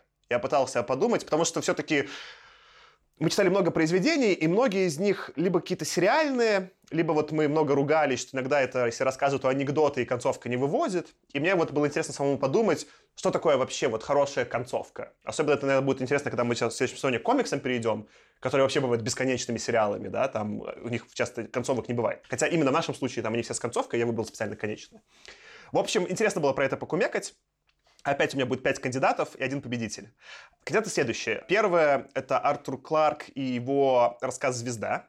В целом, Кларк в этом сезоне мне нравился, но именно здесь очень было классно введено, как этот иезуит ну, весь панч был рассказан, вся шутка была, да, как бы весь раскрытие, что он иезуит и разочаровался в своей вере, да, как ему пришлось, как, как две части его личности, научная и вера, столкнулись. И это было очень красиво сделано, и вот здесь как раз-таки обосновано было то, что он иезуит, наверное, даже в большей степени, чем у Блиша. Абсолютно было это реалистично. Мне очень понравился, ну, тут Аркаша, мне кажется, тоже это одна из твоих, может быть, любимых концовок. Это Шекли «Кое-что за даром», где чуваку попадает машинка, которая выдает что угодно, а потом, э, извините, опять же, спойлеры. Ну, кстати, какие спойлеры? Если уже наслушаете этот, этот эпизод, конечно, спойлеры будут. Где в итоге он становится, ну, ему нужно выплачивать бесконечный полученный кредит, а у него бессмертие. Так что работать он будет долго. В каменоломне очень красиво, очень про капитализм американский. Вот тут как бы я эти две просто выписал, и Кларка, и Шекли, потому что это как раз-таки примеры панчлайнов, или в том случае, не знаю, каких-то шуток в конце добивок, которые очень удачно дополняют не только смешные сами по себе, но и контекст э, всего рассказа классно добивают. Еще э, две там, которые мне казались очень интересными, это «Поезд в ад» Роберта Блоха, потому что концовка, мы с вами это обсуждали, исторически прикольная, что рассказ сначала не публиковали, потому что концовки не было, потом предложил концовку редактор, она действительно неплохая, может быть, не такая смешная, как у Шекли, но довольно все равно удачная. И вот э, это пример, где именно из-за концовки в итоге рассказ состоялся. И еще будет ближе. Тут я Аркаша выбирал, конечно, по, по книжкам. Четвертая книжка, которая «Триумф времени». У меня были к Блишу вопросы первые три книги, в смысле того, что он действительно немножко такой э, в разных стилях, это все не очень собрано, и э, несмотря на какие-то позитивные вещи, у меня были переживания про Блиша, ну, бу- буду как автора его любить, но потом в четвертой книге каким-то образом он всю эту вселенную склеивает воедино, пишет э, аккуратно, красиво, стильно, научно-фантастично и делает концовку, которая действительно закрывает сагу. И вот было в конце последнее ощущение, не как после последней сезона «Игры престолов», типа, что это было, а как бы, что чувак очень круто закончил сагу. И это, на мой взгляд, типа, ну, сложно, это большое достижение. И в целом я вот думал даже ей отдать, но потом решил, что все-таки будет вот то, что ты, Аркаш, упоминал в предыдущей категории, и выбрал Кларка с концом детства. А причины две. Там две концовки. Что сначала Кларк написал новеллу, ну или там новелетту, я точно не скажу за формат, где в конце выясняется, он видит хвост, собственно говоря, э, и, по-моему, крылья дьявольские Карелиана, и это было законченное произведение с уже классным панчем, что он не показывался, потому что он дьявол. Потом он сел дописывать в книгу. Это вообще, когда я читал как книгу, непонятно. Это просто выглядело как будто, ну, не такое, что это просто было закончено произведение, потом он дописывал, это как будто так и должно было быть, и в конце вот эта сильная концовка с детьми, которая прям из ниоткуда безумная, красивая и до этого не встречающаяся, и то, что он две концовки крутые запилил за одно произведение, и это стройно, и это не противоречиво, это вот именно как концовка максимально эффектно. Так что Кларк и конец детства у меня получает за лучшую концовку. Ништяк. Так, следующая категория — лучший персонаж. Давайте меня тогда начнем. Давай. У меня вот тут, э, хоть впервые у меня тоже есть три номинанта, три кандидата. Первый в качестве ш- э, такой полушутки это э, Питер Паркер Б из э, Человек-паук сквозь вселенную, потому что он супергерой, но который relatable, да, с которым ты можешь себя ассоциировать, что ты подрасслабился. А, смотри, мне кажется, знаешь, что круто, что ну, Питер Паркер и так уже relatable, которым, ну, в смысле, это очень такой из всех супергероев э, популярный. А когда он еще забухавший и расслабившийся, это еще ты просто, ну, родной. Да, да, да. Обниму тебя. Он вот, э, типа, ты, ты смотришь и думаешь, ну вот, вот я вот так же себя чувствую после, там, не знаю, 1 января, например, в целом, там, 2 января, когда уже оливье уже не помещается, пи- там, не знаю, попил пива или шампанского. В общем, это мой первый такой вот шуточный кандидат. Нельзя не отметить, наверное, Амальфи из э, «Городов в полете», потому что смекалочка. То есть это, это сильный персонаж, его много, и он из разных сторон там как-то описывается, но я к сожалению, прочитал только где-то, ну, полторы книги из тетралогии, поэтому я не, не полностью по нему всю эту историю знаю. Но мой победитель – это главный герой книги «Двойная звезда» Роберта Хайнлайна «Смизи», потому что, на мой взгляд, из всего того, что я прочитал, вот за минусом «Городов в полете», это наиболее хорошо раскрытый персонаж с прям аркой, которая прописана от и до. С этим чуваком э, я тоже мог себя как-то связать эмоционально и, и сюжетно, и выборы, перед которыми выставил Хайнлайн, они показались мне очень человечными. Вот так вот. Я, кстати, ко всем плюсуюсь. Мини-спойлер, когда я буду читать свои, у меня тоже, конечно, будет в шорт-листе Амальфи, и он тоже так и, так и написан «за смекалочку». У меня то же самое, То есть, ну, то есть прям дословно. Да. Ну, вы спойлернули моего Амалфи, поэтому Но он при этом тоже не выиграл у тебя, да? выиграл. А, у тебя выиграл. У меня как бы он был единственным кандидатом. Не, ну в смысле были, но именно что прям как герой-герой. Вот. Вообще из того же цикла был еще вот этот э, его помощник, который, помните, очень странно. Там была книжка про него целая, а потом мы в следующей узнали, что он как его, его казнили. Причем там не объясняется почему, но пацан был классный. Вот. Который был во второй книжке, как раз таки, Джувенайл, я забыл, как его звали, да-да-да. Да, там был молодой рыжий парень, и ты, Разве он рыжий был? да, Тогда вообще обидно, конечно, за парня. Расстреляли рыжего, ну что это такое? Никогда такого не было. Вот, но Амальфи за его такую большую решительность и деловитость, и, ну, такой классный мужик. Э, Я когда эту категорию на- ну, начал над ней думать, я вообще понял, что у нас не так много было запоминающихся таких персонажей. В принципе, на самом деле, в этом сезоне. То есть книг было много, даже романы были большие. Но прям запоминающихся персонажей было не очень много. Я, знаете, вспомнил сначала Элайджу Бейли и Дэниела Олива у, у Азимова. Но потом я как-то решил, нет, наверное, все-таки нет. Потому что все-таки у Азимова, вот это его типичные персонажи Азимова, они персонажи функции, но они не являются какими-то, ну вот, прям персонажами, которые чем-то выделяются. Я, конечно же, записал, ну, не Смизи, не Смизи, а Великий Лоренцо. Ну, У меня, кстати, он тоже записан как Лоренцо, попрошу. Да, да, да. Вот. Великий Лоренцо и Мэра Мальфи у меня вот тут вот такие бились, бились за лидерство э, с тем, кого я выбрал. А выбрал я э, по принципу персонажа, к которому у меня было наиболее сильное личное отношение. Не обязательно позитивное. Не обязательно позитивное, поэтому... Но при этом это как бы действительно был персонаж, ну вот, который был отдельным персонажем. И это Бен Рич из «Человека без лица» Бестера. Э, Бен Рич умудрился меня бесить, и при этом он был абсолютно believable персонаж. Он безумный, но believable, извините за англицизм опять. но вот Убедительный. убедительный, да. То есть как бы я верил, что этот, что этот говнюк настоящий. И я его запомнил. Слушай, это классно. Э, Блин, я просто э, наслаждаюсь, наслаждаюсь э, э, фразой Аркаши про говнюка. Я вот что, я хочу просто твою мысль, Аркаша, развить. Действительно, тут вот шорт-лист было проще всего написать. Потому что персонажи реально, кого помнишь, я, очень, я даже проще делал. Я не просто кого помню, а кого по имени помню. То есть реально у всех, кто вот был достойный персонаж, ты прям помнишь имя. И их, ну, мне тоже, я написал типа 6 в итоге кандидатов, но это все еще сильно больше, чем в первом сезоне. Я когда рефлексировал про первый сезон, там совсем были функции, и там бы совсем было сложно из кого-то выбирать, особенно если брать именно сороковые. А здесь, ну, часто у нас повторяющиеся были, легко вспоминался Амалфи. Я, я думал про Бейли, но так написал только Олива, потому что он более удачный, как именно робот, что это первый робот убедительный. Я, конечно же, тоже написал Лоренцо, потому что это самый ироничный, в этом смысле наиболее человечный. Из того, кого вы не упомянули, у меня был только еще один в шорт-листе, это Битти за монолог его, когда он толкает все-таки речь главному персонажу, что он-то все понял. Вот э, тоже очень удачный персонаж. Но в итоге у меня здесь это, наверное, единственное место, где я... А нет, одно из двух мест, где я двух победителей выбрал. Один тебе понравится, один, на самом деле, это Майлз Моралес из мультика. И я понял вот здесь, какая разница между 50-ми и нашим временем в смысле психологии. Майлз Моралес — это полноценный человек. Это подросток со всем набором проблем подростка, с родителями, со всеми взаимоотношениями со всеми. Я понимаю его отношение к каждому персонажу, как у него с отцом отношения, как с матерью, как с дядей, как с Гвен Стейси. То есть э, такого вообще масштаба прописывания персонажей в 50 вообще нет ни у кого.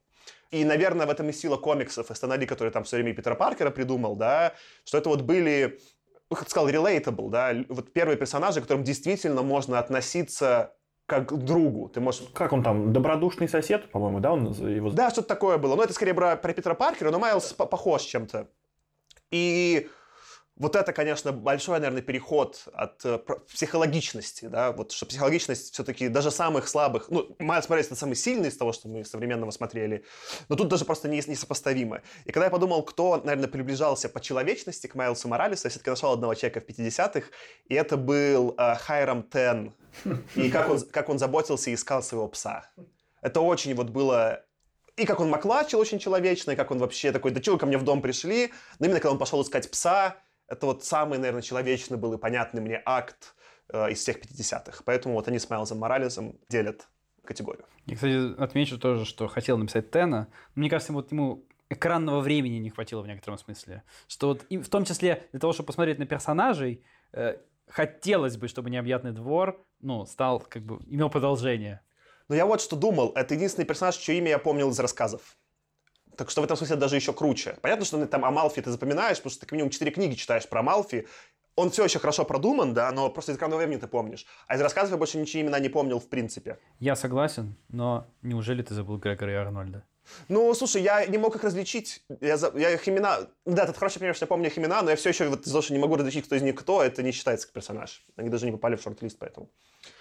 Здорово, двигаемся тогда дальше. Следующая категория — это, там название прям английское, но тут, конечно, не переведешь. Лучше вот if, лучшее что если. Вот у нас было одно из произведений фантастики, что нужно крутое предположение.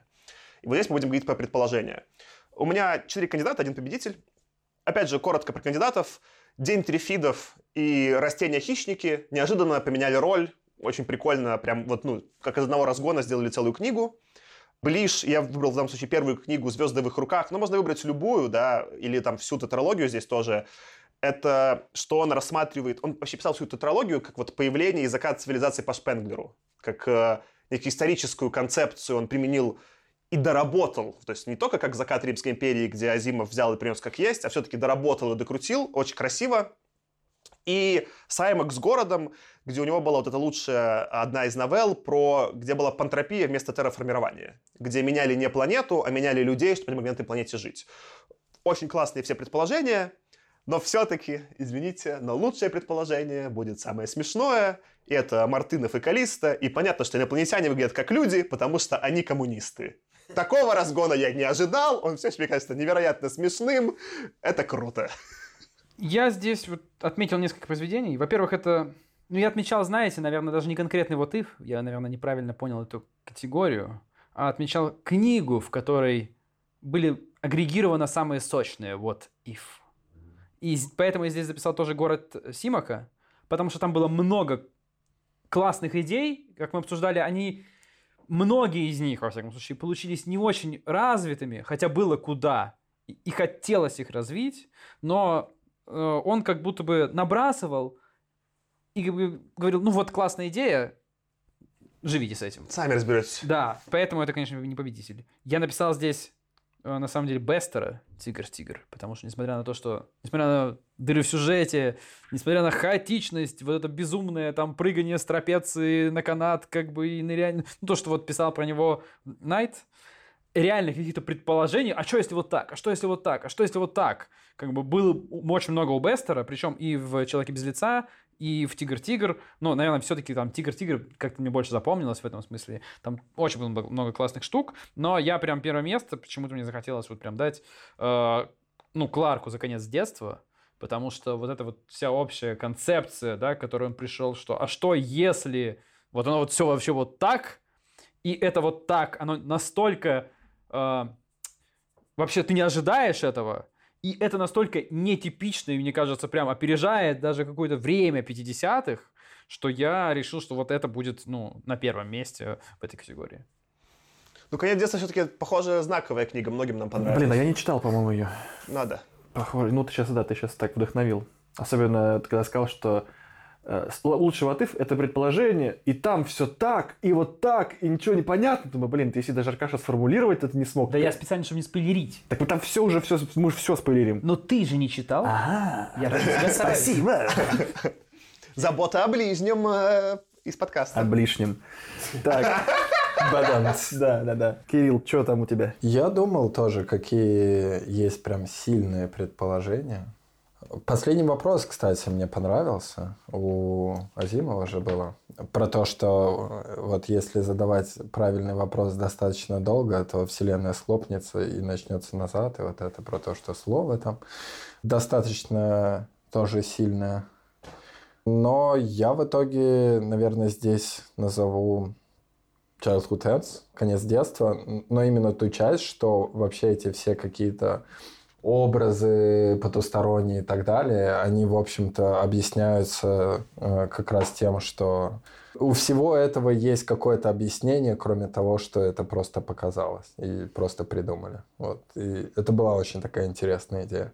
Тут что все наши суперстрахи — это на самом деле наши суперспособности. Да. Но только наши как бы в гораздо более широком смысле, чем сначала В коммунистическом смысле на уровне Вселенной. Ты сейчас начал вот, э, ну, свой отзыв говорить, а я сейчас читаю их апраксию, и там как раз тоже есть разгон про то, что, типа, люди однажды подумали, что там в кустах есть тигр, и кто-то там, значит, один подумал, что это тигр и убежал, другой подумал, что это тигр и не убежал, его съели, третий вообще не забил, что это там, ну, подумал, что это не тигр, его тоже съели. И потом какие-то чуваки с бубном там сказали, что там в, в, в кустах всегда есть тигр, и люди начали все этого бояться. И, короче, похоже, что как бы все эти страхи и все, все твои... Когда ты веришь своим чувствам, на самом деле это довольно часто просто иллюзия. Так, ну я, давайте коротенько. У меня всего один, я а, про одного человека скажу, про одну идею. Только эта идея, она у меня хоть и выиграла, но мне в ней понравилось еще и то, что я сам хотел про нее, про эту идею дальше думать, дальше ее раскручивать. И для меня это э, идея в необъятном дворе Клиффорда Саймака про то, что если ты откроешь дорогу, будешь открывать дороги в другие миры, то э, придется торговать идеями. И мне понравилось там э, думать про это, про то, что ну, все равно в каком-то смысле должен возникнуть какой-то рынок, и в этом рынке тоже нужно каким-то образом устанавливать какую-то внутреннюю стоимость. И, в общем, я начал про это думать, и показалось, что и с этой идеей маленькая деталь про то, что маленькая дверь, чтобы не провести Боинг, там, ну, условно говоря. Ну, в общем, все это мне показалось прикольным. Хоть и прос- простым на, на уровне, как бы, там, детализации, проработки, но довольно интригующие идеи. Но это же еще классно с современностью пересекается, где сейчас начали продавать вот эти токены, ну, NFT. токены, NFT, да, Да, да, да. истории, по сути, это же есть напрямую продажа идеи. Да. А ты сказал про Боинг и про то, что если дверцы в другое измерение, то я вспомнил довод, который на самом деле тоже понравился мне. Там Боинг въехал в ангар, чтобы открыть к двери путь, Ты, да? по сути, подобрался к главной проблеме Нолана как режиссера, ему дверь никто не ставит, рамку, и он такой, ну, тогда все. Не-не-не, а, там же тоже довольно простой, э, что если. Он такой очень простой про то, что а давайте представим, что мы можем менять энтропию отдельных предметов, что они дви- движутся обратно. И после этого мы на- сверху этого устроим блокбастер. там. Ну, видишь, настолько простая идея, вообще банальная для всех оказалась, что вы даже номинировали на Оскар только там в двух номинациях, типа лучший графический дизайн, лучшее... В общем, не про лучший фильм, не лучших актеров, не про сценарий, а просто про визуальную составляющую и композитора, по-моему. Ну, это две, две самые такие не, не топовые номинации. Значит, номинировали в ка- в категории «Мы ничего не поняли». Да-да-да-да. Но там, кстати, всех номинировали таких, которые... Короче, не блокбастеры. Номинировали только таких достаточно нишевых, э, маленьких пока еще режиссеров. Возвращаясь к Нолану, я думал про то, чтобы сделать его в шорт-листе вот if, и специально удалил, потому что вот if хороший, но его реализация, взгляд, слабая. То есть важно же еще execution, исполнение. В данном случае оно мне показалось объективно слабым. Про фильмы я вчера Nomadland посмотрел, «Страна кочевников», э, который там один из топов кандидатов на Оскар. Прям очень рекомендую, очень хорошие. И вот эта Клои Жао, которая сейчас снимала, будет снимать Eternals. Ну или снимает уже, типа, следующий блокбастер Марвел. Прям непонятно, конечно, ну то есть у него очень такой авторский стиль, непонятно, как он переедет в блокбастер Марвел. Да, как ей разрешат там что-либо сделать. Да, но сама земля кочевников потрясающе красивая, с какими-то потрясающими все-таки природы американской, очень Круто. достойно. Давай, может быть, я свою категорию... Я как раз хотел предложить, да. Супер. Но у меня опять категория лучший слог. Слог. Да, я люблю не ог- оглушать согласные в конце слов. Есть такая грешок такой за мной есть. Здесь все, кажется, было довольно очевидно. Я не буду много каких-то номинантов э, озвучивать, просто скажу, что для меня это был Роберт Шекли, потому что вот когда мы читаем произведение одной декады, ты чувствуешь, что вот да, у авторов есть какой-то свой слог, но он, он немножко похож, как бы вот, это какой-то такой вот один пруд, который нем- пруд, который чуть-чуть немножко где-то там рясочкой в случае Азимова уже так немножко затянулся. Где-то у него там есть какие-то свежие ребята, там типа Хайнлайна, еще что-то. Но Шекли, кажется, вот как только... И, и- и про- Шекли мы говорили, что там на протяжении... Там прошло несколько лет с, с одного его сборника до другого, и мы тоже увидели, что у него стиль поменялся. Но даже в этом изменении, в том мен- моменте, где он начал и где он, куда он пришел, он всегда как-то сильно выделялся простотой. Понятно, что у него более простые сюжеты, у него более простые герои, герои и аудитория тоже, наверное, в среднем, наверное, помладше. Но Ну так ли аудитория журнала Playboy помладше? ну, кстати, да, это хороший коммент. Но, но, но все равно он нашел этот стиль, и он выделялся как тогда, и тогда, я думаю, он легко читался. И сейчас тоже ты сразу ты читаешь такой, похож на Шекли. А мне нечего добавить, мне кажется, Шекли самый сформировавшийся литературный автор всех, кого мы читали. Там, это именно литература, э, очень красиво написанная. Я даже, по-моему, на, на эпизоде говорил, что вот начиная с второго тома, он прям как будто волну поймал и сел в нее, и реально покатился в этой волне, и она потрясающая. И Да. просто, даже когда ничего не происходит, такой, ну, пишет классно, все почитаю. Да, это вот и, понятно, что ну, можно сказать, что вот он как, бы отточил свой стиль. Но вот, допустим, Азимов тоже говорил, что он отточил свой стиль э, и типа, ну, за счет того, что он смотрел на других авторов и пытался повторить где-то их вот минимализм и там какую-то вот выверенность слова. И получилось суховато зачастую. А здесь, да, он, ну, Шекли тоже штамповал эти короткие рассказики, можно сказать, что, ну, как бы под копирку с точки зрения стиля. Но они прям вот как будто маслицем сливочным смазаны, так вот хорошо проскальзывают. Я если бы думал про какого-то еще э, кандидата вот именно на лучший слог, несмотря на то, что они как, как фантасту все-таки все равно не нравятся, но Брэдбери. Брэдбери наиболее такой типа заметный, вот как, как хорошо писал Найт, очень просто эмоциональный, где есть много ностальгии и эмоций и мало фантастики. Но куда менее ровны, те же там марсианские хроники написаны намного слабее, то есть э, в отличие от Шеклю, который просто ну, невероятные объемы выдает в таком вот именно в своем авторском стиле. А больше, мне кажется, даже номинировать-то особо некого именно про слог, из того, что мы читали. Катим дальше. Катим дальше. Худо не было. Итак, следующая категория — это продуманный мир. Я, я заменил, сначала был сеттинг или world building, но я в итоге написал по-русски просто продуманный мир. И это, ну, я подбирал так, это те книги, в которых именно все, все вместе, вот какая-то антураж был наиболее удачный. Это вот еще одна, где у меня два победителя. Соответственно, кандидаты. День Трифидов. Там, Аркаша, ты на, записи хорошо отмечал, что там описаны прям социальные изменения всего мира. Может быть, не, не везде супер удачно, но чувак вот э, Уиндом поку- ну, такой, как бы замахнулся на социальный слой, что другие авторы даже не пытались. Саймакс с его городом, где самая продуманная часть, это, конечно, мир псов, как они там рассуждают. Ну и что-то эти люди там, это, конечно, этот э, разгон писал что-то там про, про них, но верить-то ему не приходится. Ну, это смешно просто, именно это вот прям вот э, соединяющая ткань э, новелл была прикольная. И еще один кандидатов был у меня Айзек Азимов «Стальные пещеры», там вот в том числе ты, Тёма, дико угорал. В целом, вот эта вот социология уборных, что он про это подумал, это вот прям именно процессинг. Там не только там про дрожжи, ну, там было сколько-то моментиков именно вот построения мира. А победители у меня два. Первый — это «Тигр-тигр» Бестера, потому что, я как сказал, киберпанк до киберпанка. По сути, он вводит все клише киберпанка там, которые потом станут основой целого жанра. То есть это построение мира даже не на уровне одной книги важное, а на уровне всего жанра будущего. Что, конечно, потрясающий результат. И, разумеется, второй у меня с ним разделил Ближ. Я выбрал первую книгу, потому что там мы это обсуждали на подкасте, но опять же можно выбрать всю тетралогию. Хотя, мне кажется, первая больше решает.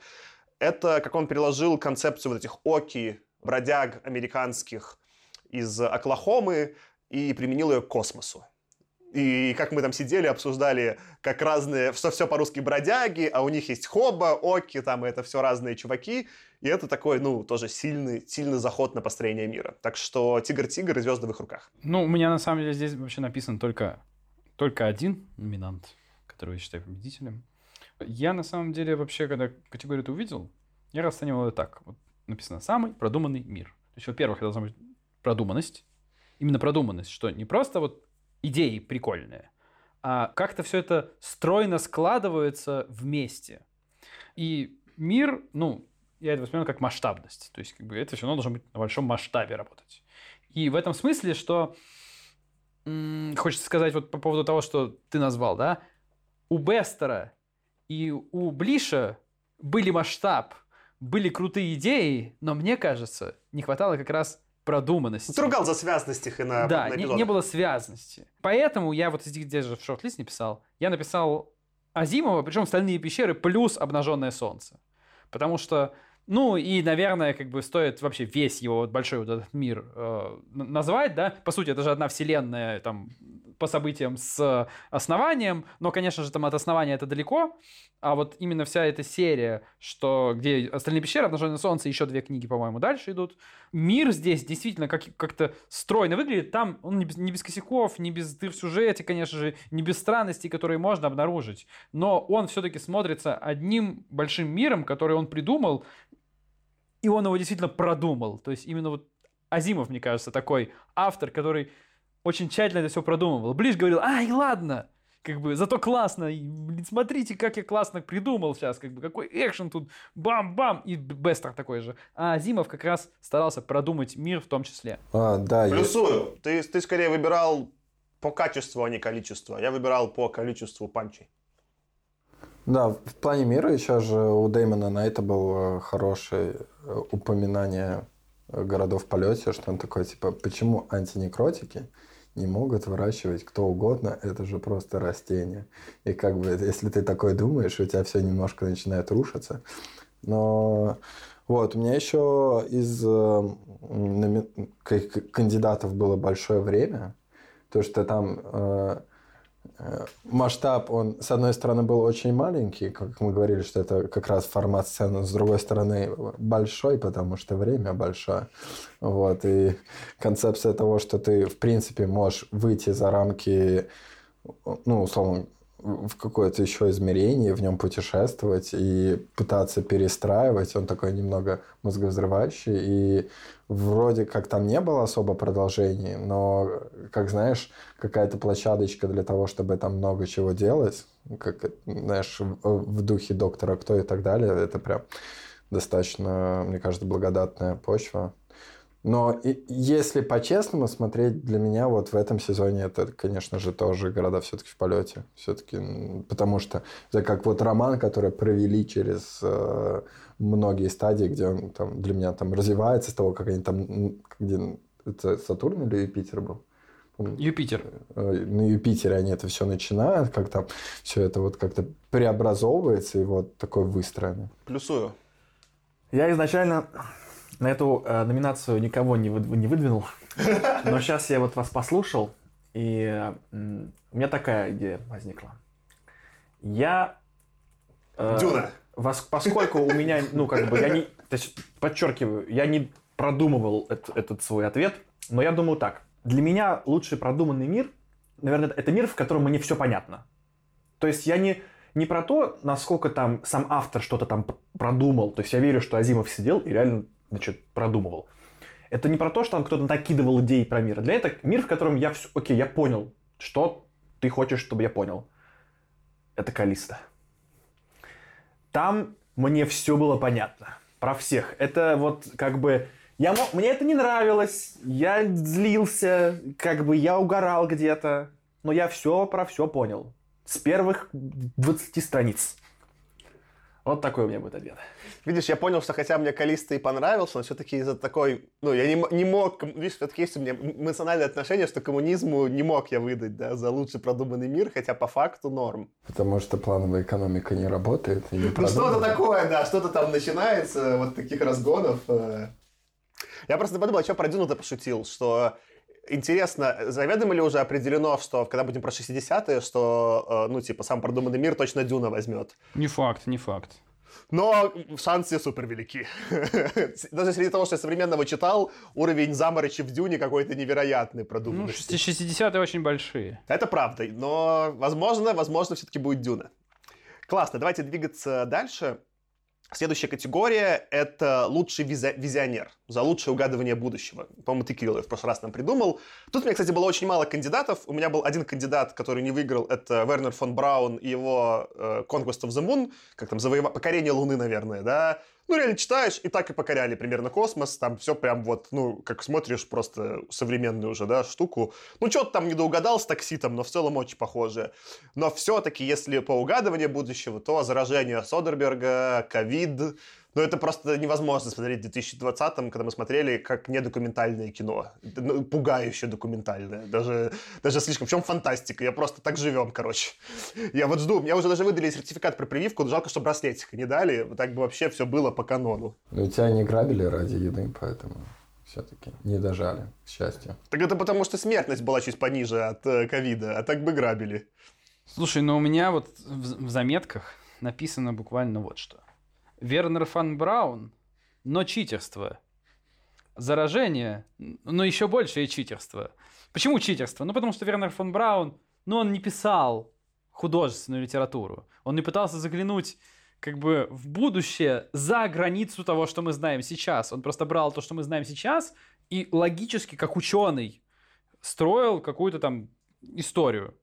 Ну, это была не художественная книга, поэтому, мне кажется, в этом смысле читерство использовать здесь Вернер фон Браун. Ну, конечно, угадал, потому что он не угадывал. Он не гадал. А с, ну, Содербергом, ну, тоже, как бы, читерство скорее потому, что я все-таки старался выбирать здесь из 50-х. То есть мы обсуждали что-то локально значимое, что-то из совсем недавно вышедшего брали. Содерберга, понятно, тоже почему мы взяли.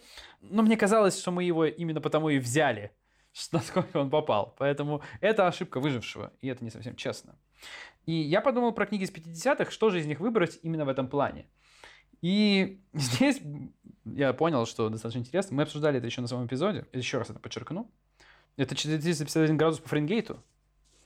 Потому что по уровню именно угадывания, ну, попадания в текущую реальность, мне кажется, Брэдбери ближе всех остальных.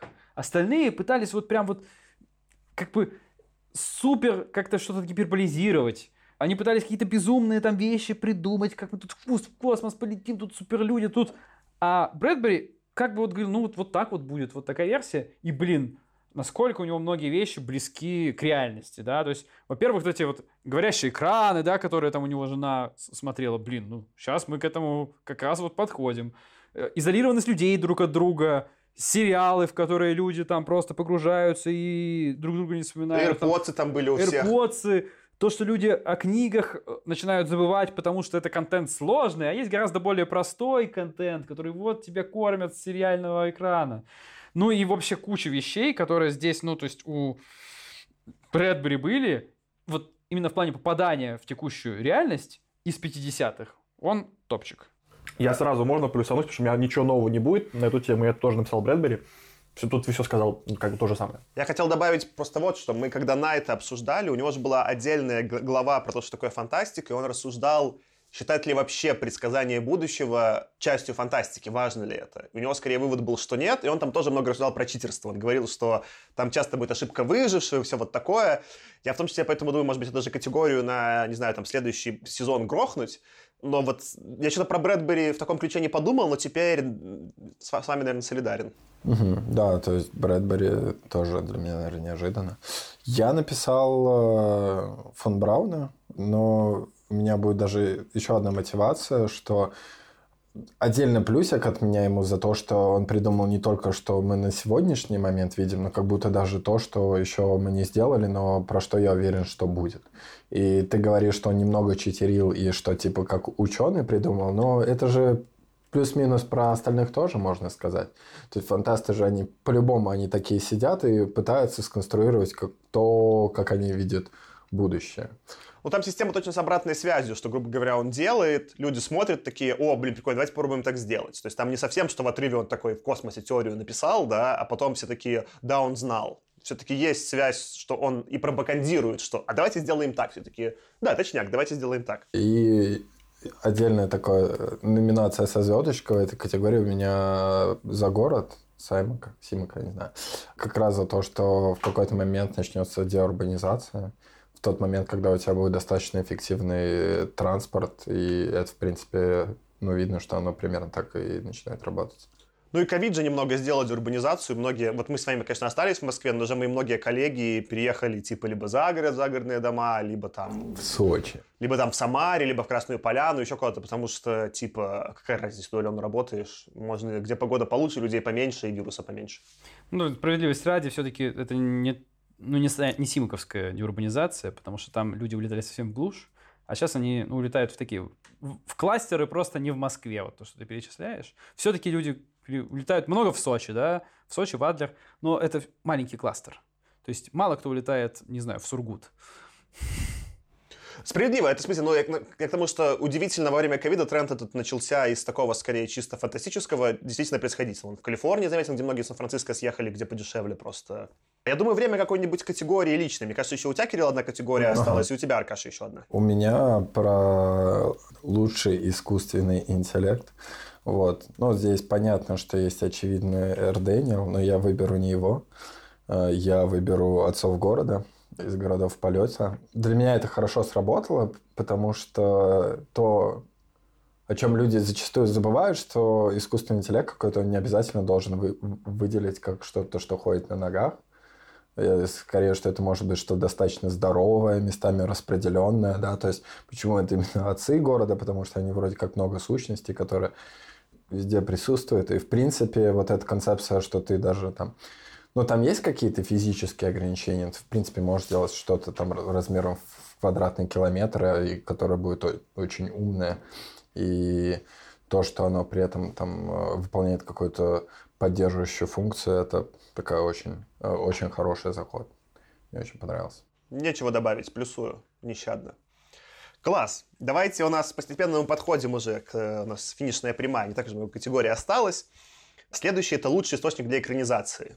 Что-то, почему прикольно было бы снять фильм.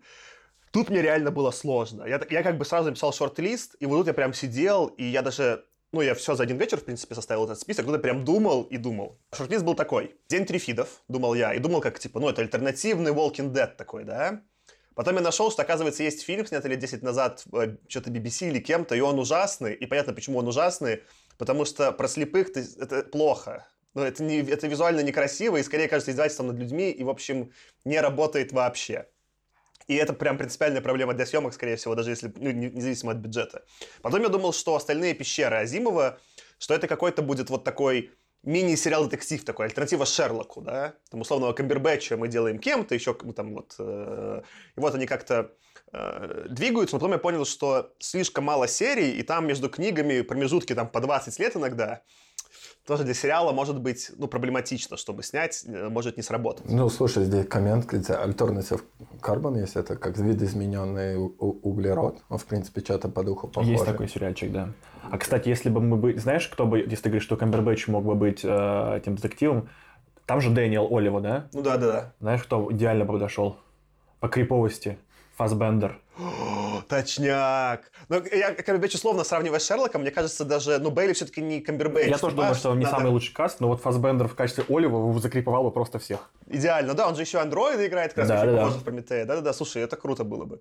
Потом я думал, что, ну, конечно, Тигр-Тигр Бестера просто за визуал. Я думал, что такая альтернатива вот The Expanse, наверное, да, про какое-то вот э, покорение космоса, еще что-то. Ну, в смысле, про вот этот мир большой. Но потом я понял, что там, как ни снимай, фанаты книги все равно будут недовольны, а разрыв какой-то очень большой. А что там? Я- да, я, я просто показываю ребятам постер Дня Трифидов BBC-шных, и это очень плохо. Это как э, примерно... Как советское кино. Это российский сериал конца 90-х. что- альтернативный сталкер, вот главный герой, как будто бы. Ну, я так его себе В представляю. общем, мы в каналчик, наверное, потом э, кинь, Кирилл, картинку, все поржем. Вот, и в итоге я понял, ну да, что «Тигр-тигр» — это просто, во-первых, сложно экранизуемая фигня, потому что герой там не супер позитив... Ну, то есть надо что-то будет сильно менять, чтобы снять, и в итоге, может, ну, типа, все будут шеймить. И сколько я не думал, я понял, что, наверное, вот, что по-честному можно было бы снимать, что не было моим первым выбором, но вот что можно снять. Это Мюррей Ленстер, исследовательский отряд. Это прям такая альтернатива черной дыре, там есть позитивный главный герой, там есть конфликт, там есть экшен. Это можно снять больше в сторону ужастика или просто в сторону экшена. В принципе, там ничего не устарело, все ложится. Вот можно как и дорогой блокбастер снять, можно так и просто подешевле какой-то такой типа VOD-релиз. И на удивление он вот, э, ну, по-честному, мне показался наиболее экранизируемым из всего. Ну, у меня... Я думал тоже написать Азимова, но не стал. Мне кажется, так же сложно экранизировать, вот как ты сказал, как и основание. Посмотрим, что получится с основанием. Но я записывать не стал. Я еще тоже подумал, ну и День Трифидов по этой же причине не вошел, и как, например, конец детства. Я не стал записывать то, что уже, ну, как-то более-менее масштабно пытались экранизировать. Поэтому я записал, записывал то, что, ну, по той или иной причине, ну, не было экранизировано и не было даже толковых попыток. И здесь я тоже написал, что Блиш и Бестер интересно, но непонятно как и кажется очень сложно. Не думаю, что это может вот то, что работало в книге, будет работать на экране. И дальше я написал то, что мне казалось бы, вот то, на что я бы пошел. Или, ну, не пошел бы, но вот прям посмотрел бы, потому что, может быть, это было бы в формате сериала. И у меня здесь аж четыре было. Во-первых, это был Мюррей Лейнстер, вот тоже с исследовательским отрядом.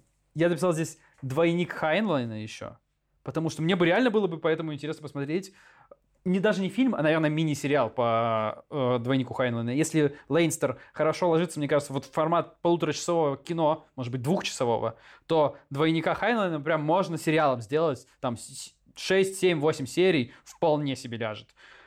То же самое про «Необъятный двор Симака», и это, знаете, такой вот вообще там 3-4 серии, сериальчик короткий, где можно сделать хороший клиффхенгер в конце каждой серии, и это будет интересно смотреть.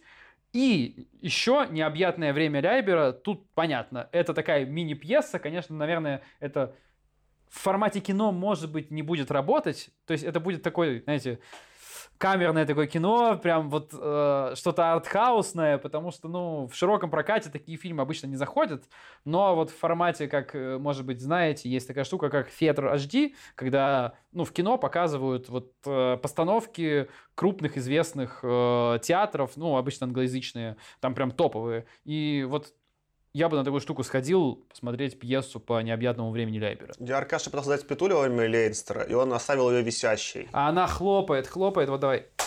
Ну и что? На записи просто голосом перебивается и непонятно.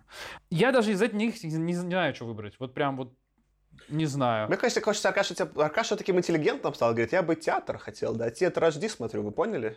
Среди, получается, Аркаша среди нас всех самый, самый получается, интеллигентный среди нас Я всех. порекламировал, просто порекламировал. Кстати, Азимова забыл сказать. Вот, мне кажется, знаете, Элайджу Бейли, Юин Макгрегор подошел бы. Да, да, да, слушай, Макгрегор и Фасбендер. Они еще оба как раз-таки ирландцы. Или там шотландцы. Я могу путать. Ну, в общем, они там шотландцы, ирландцы. Шотландцы, точно. кажется, да. Ну, в общем, вот так. Я не знаю. да, Ну, если нужно Но выбрать... все равно каст хуже, чем Мен- Меньшов и Хабенский. Просто Аркаша я показывал, э, вы смотрели это шоу, есть э, Гр- Грэхэма Нортона, и там был эпизод, где сидят, типа, Фасбендер и как раз ну, Маковой только сидят, и они что-то тарабарят на своем шотландско-ирландском, а рядом с ними сидит эта француженка, забыл, как ее зовут, Марион Котияр, и она ничего не понимает, и мы сидели с Аркашей, потому ничего не понятно. Они что-то вроде по-английски, им отвечает ведущий по-английски, а что они вообще говорят, ничего не понятно. Ну, в общем, если выбрать кого-то одного, пусть это будет двойник Хайнлайна в формате э, сериала на 8 серий. Там как раз можно... Будет... Есть что добавить, и можно дописать. При этом можно дописать, не испортив изначальный материал, как мне кажется. Ну все, в продакшн отдаем. Да, я тоже думал с точки зрения того, что я прям вот посмотрел бы. И для меня было бы круто, чтобы человек без лица, снятый в духе такого Син-Сити, знаешь, такого, что нуарный такой, просто черно-белый и, и такой немножко странный, с ультранасилием местами. Там. Было бы круто. Ну, я вот я тебе плюсую на тему человека без лица. Насчет нуарности не уверен, но в целом я бы сто процентов хотел на это посмотреть.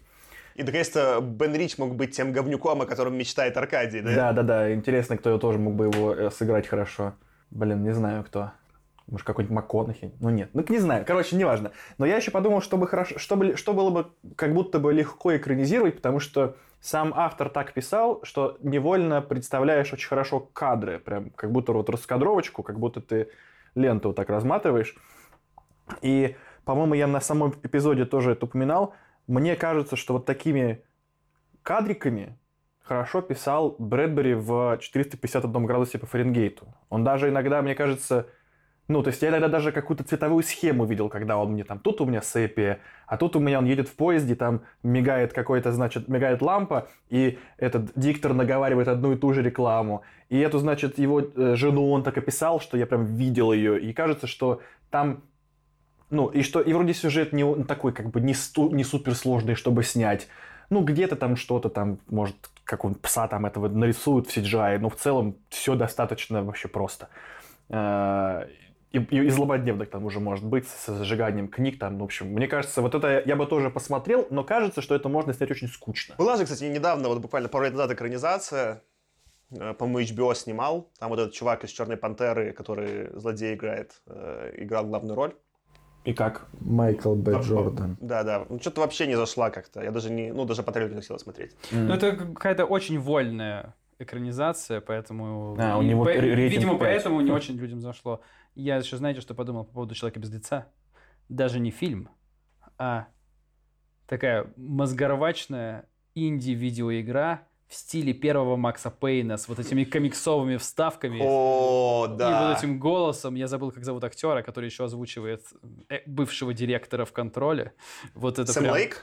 Ну, лицо было Сэм Лейка у Макса не, Пейна. не, а, с- говорит другой же чувак. Да-да-да, там же его озвучивал другой актер, который, М. ну, которого фейс-капчурили в контроле, как бы, ну, Тренча. Да-да-да-да-да. А, Вот, мне кажется, это было бы прикольно, но, но, но это нужно стараться. Это нужно, ну, прям вот, э, чтобы это работало как игра, очень постараться. А вот что на самом деле хорошо бы зашло, мне кажется, как игра, что можно сделать, это как раз исследовательский отряд э, Мюррея Лэннистера. Там же можно и пострелять, как бы, и вот эти медведи боевые, и там этот экшен, он будет реально работать в видеоигре, и, возможно, даже лучше, чем в кино. Потому что когда ты можешь командовать медведю, иди жри вот того, там какую-нибудь тактическую расстановку сделать заранее, блин, мне кажется, это было бы круто. Она была, может быть, короткая, там сюжет короткий. Хотя, ну, в общем... Да ну как- меня можно раздуть, господи. Да, то есть можно сделать кучу сайд-миссий, в конце концов, как бы пойти собрать, не знаю, там, космических бананов. Я просто, я, знаете, когда еще категорию эту писал, я вот что подумал, что я понял, почему дают, например, Оскар именно за адаптацию. Все-таки действительно, даже когда, ну, не всякое произведение так уже легко адаптировать, все равно это какая-то, ну, это прям крутая работа, а- сделать, чтобы это было интересно в итоге визуально. Круто. Следующая категория, ну, это моя любимая, на самом деле. Да, она у всех любимая, Она по-моему. любимая, да-да-да. Худшая книга, и она же «За что я это прочитал?». Ну, я назвал худшая книга, но если там будет фильм, тоже, конечно, канает. По сути, худший контент. Ой, давайте... на- Ой, это... э, категория, как, как сказал Баркаша, подгорела. Подгорела. Ну что, мне горело... Ну, я легко. Я открыл Гудриц, и у меня трем книгам стояла одна звезда. Тут вообще было очень просто. На трех книгах мне прям горело. Одна — это «Конец вечности» Азимова, где я реально раз 15 хотел бросить, я продирался. Это очень плохо, очень скучно. Не победил он меня в этой категории, потому что все-таки я посчитал, что он других-то хороших книг написал, и у меня просто как будто с ним медовый месяц кончился, и я увидел его, как он есть. Это нормально просто. Азимов это жена, понимаете? Ну, ну такая, да, да, есть за что И поругать. у вас там уже типа серебряная свадьба. Ну, что-то такое, да, уже, да. Потом, конечно, Стругацкий, «Страна багровых туч», но вы видели, как мне подгорало на эпизоде, потому что это какой-то как подделка, какой-то вот, как меня, как будто меня кинули, обманули, прям как в детстве ощущение, что, знаешь, обещали конфету, не дали ничего, очень вот прям обида прям на них, прям обида. Вот. Но опять же, не дал им победу, потому что, ну, как будто, знаешь, первый блин комом. Как будто первая книга, ладно, ну, можно одну накосячить. Наверняка мой первый рассказ тоже говно, ну, в смысле, так и быть. Ну, может, может разгонится, да? Но, но, ну, вы же все поняли. Ефремов, «Туманность Андромеды», второй сезон подряд, второй сезон у меня в лидерах, две книги из двух я не мог, плевался, скиповал, контурные карты. Я даже, ну, ну, у меня с Ефремовым вообще не задалось. Это анти вообще вот для меня герой. Даже не буду добавлять э, ничего, даже, ну, даже за, де- вот, даже за деньги не буду больше Ефремова читать. Просто это навсегда мы с ним не подружились. Ну, у меня здесь очень странно сформирован шорт-лист. Я не знаю, я, я даже не могу объяснить толком, почему я что-то включал, что-то не включал. Например, «Конец вечности», ну, он был немножко местами скучноватый, местами странноватый, но не было у меня ощущения, что, э, ну, за что я это прочитал. Ну, читал и читал как-то, ну, прочитал, закончилось, и ладно, ну, так себе получилось. Но не было такого, что я хотел его скипануть или дропал прям на середине, что не могу больше читать. Такого не было. И поэтому я много вот книг, которые так вот были проходные, как-то не очень зашли, сюда не, не внес. Я по какой-то причине, вот мне пришел в голову Найт с его рецензиями. Наверное, по той причине, что что-то у него читать было интересно, А что-то было главой про символизм? а что-то было главой по символизм, который вот я просто, чтобы вообще как бы, ну, может быть, там что-то еще есть, но нет. Все-таки прочитал целиком, и в целом, как бы, вот если ты пытаешься его читать, у него иногда, даже про то, что ты знаешь, может быть очень нудно и прям тяжко читать. И несмотря на то, что у него иногда, как мы обсуждали в прошлом эпизоде, прям классные цитаты бывают, да, но у него классные цитаты, если собрать, и классные мысли, то это все упакуется в книгу там в 10 раз тоньше, и будет хорошо заходить. А так как он писал, некоторые из эссе прям были такая тягомотина. Но это, мне кажется, скорее не очень честно, потому что точно так же были в том же конце вечности куски, которые тягомотина, которые скучные, но я просто их по отдельности не воспринимаю, а так, как бы, в общем и целом норм. И Найт был в общем и целом норм. Я сюда было записал даже Forbidden Planet. Я ее на записи на нашей защищать пытался. Берешь, берешь обратно свои слова. Но только потому, что больше было некому. Я пытался быть адвокатом. Как бы, Нет, ну, кстати, все правильно. Мы же на Найте обсудили, что лучше не совсем всем гнобить, поэтому ты, Аркаша, молодец, но Forbidden Planet было сложно. Но Forbidden Planet действительно был вот прям... Не, не рекомендую смотреть. Если я порекомендую смотреть все остальное, что, наверное, мы смотрели, просто для знакомления с э, эпохой, так сказать, то здесь я не знаю, что, зачем Forbidden Planet смотреть. Зачем бы его посмотрели. Но все-таки нет. Я вот взял... У меня А была одна книга, Антон Forbidden Planet принес подкаст. И где Антон теперь? У меня была одна книга, прям которую мне было тяжко, я хотел дропнуть. Прям спасибо, возможно, главному герою, которого я уже сегодня упоминал. Но это Альфред Бестер и Человек без лица. Я прям не мог. Вот Тигр-Тигр было тяжело, но я читал, потому что там действительно было вот прям вот классно, очень ярко, хаотично. Ну, как бы мне было хотя бы интересно, что дальше, в Человеке без лица... Ой, ну прекрати уже, ну все, ну заканчивается, ну нет еще. Блин, а мне так, меня так захватил человек без лица вообще. Я просто не, капец. ну, то есть, Я, я думал, У что меня «Человек без лица», у меня, просто, у меня уже позабылось. Я понял, что немножко тигр-тигр затер человека без лица, и мне поэтому меньше подгорало, и только это спасло, мне кажется, Бестера. Я так кайфовал от человека без лица, просто такой был. Ну ладно. Ну вот у меня именно ощущение, ну за что я это читаю, и как жаль, что мне нужно это дочитать, было на «Человеке без лица». Как ни странно. Несмотря на то, что там был лучший, на мой взгляд, персонаж из всего, что было написано. Да. А у тебя guilty pleasure тогда это, да, такое? Да даже не guilty, мне кажется, просто нравилось. Я, я просто кайфовал тут даже. Я даже вообще не понимаю претензий, честно говоря, к нему. Мне кажется, что... Ну ладно, давайте, давай, Кирилл. Да, тут я вынуж- вынужден сделать такое-то признание, что я не все читал и не все смотрел. Но могу сказать, что в принципе все, что я читал, я в принципе рад, что я это читал. Это было интересно. Даже то, что я там на Мартынова такой немножко э, катил бочку, но все равно ну, для того, чтобы чувствовать эпоху, это было ну, полезно и интересно. И так вспоминаю, наверное, самое, которое я наименьше бы э, переживал, если бы я ее не прочитал, для меня это ну, дело совести. Я не знаю, я почему-то не понял. Вот просто мне как-то не зашло. Она ну, как бы не очень понятная, про что. И, в общем, можно было и скипануть. Но у меня дело совести не попало только за вот... Там, там это же был рассказ, который превратился в новеллу, кажется. Рассказ ничего. Вот за рассказ как бы новелла не попала. Но вообще вторая часть действительно тоже была... Ух, тяж тяжко. Ну, Кстати, мне интересно было бы про дело совести, легче это было бы читать теперь после городов в полете. Есть, когда я читал именно дело совести, я ничего не знал про Блиша, и я был более критичен. Теперь все-таки я э, распробовал Блиша, да, и в этом смысле интересно было бы, как я сейчас к этому отнесся. Я тоже не все читал э, из этого сезона. И вот в частности, я помню, что в первом сезоне, по-моему, я сначала начал играть на Слена, а потом переосмыслил, и в итоге согласился, кажется, что вот Ефремов самый нудный был. Я вот не читал э, всего, ну, как бы этого Ефремова в, в- в этом сезоне. Возможно, он тоже был у Счастливый меня- человек! Да, возможно, чтобы тоже у меня попал в антигерои. Э, У меня есть, значит, два критерия. Первый критерий, он очень формальный, очень формальный. Это единственная книга, которую я дропнул за все наши выпуски. Это Калиста. Других у меня крит... Я не буду, я не буду, значит, э, сейчас вдаваться в детали сюжет, там, п- п- коммунизма и так далее. Просто я дропнул. Это простой критерий. Вопрос можно уточняющий? Да. Ты, по-моему, не был на эпизоде про Калиста с нами? Не был. А если бы все-таки вот был на эпизоде, и ты знал, что тебе нужно, ты бы осилил дочитать или плевался? бы? Я боюсь, что... Ну, смотри, я... Наверное, я бы ради дела осилил бы, но я был... Я выдохнул как счастливый человек, когда я эту книжку просто Окей. закрыл. Окей. А есть еще такая у меня как бы... Ну, то есть я вообще с Кириллом согласен, что в целом в этом сезоне были хорошие книги, которые э, как бы было интересно читать в, в среднем. Была одна книга, которая просто мне показалась не то, что за что я это прочитал, а скорее, ну вот зачем я это прочитал. Типа, вот действительно можно было не читать, она не добавила для меня никакой ценности ни в каком вообще критерии. Просто вот у нас были там проходные рассказики, это, мне кажется, самый проходной рассказик который, кажется, мы не, не только не упоминали сегодня еще, даже никто не помнит его. Это Абракадабра.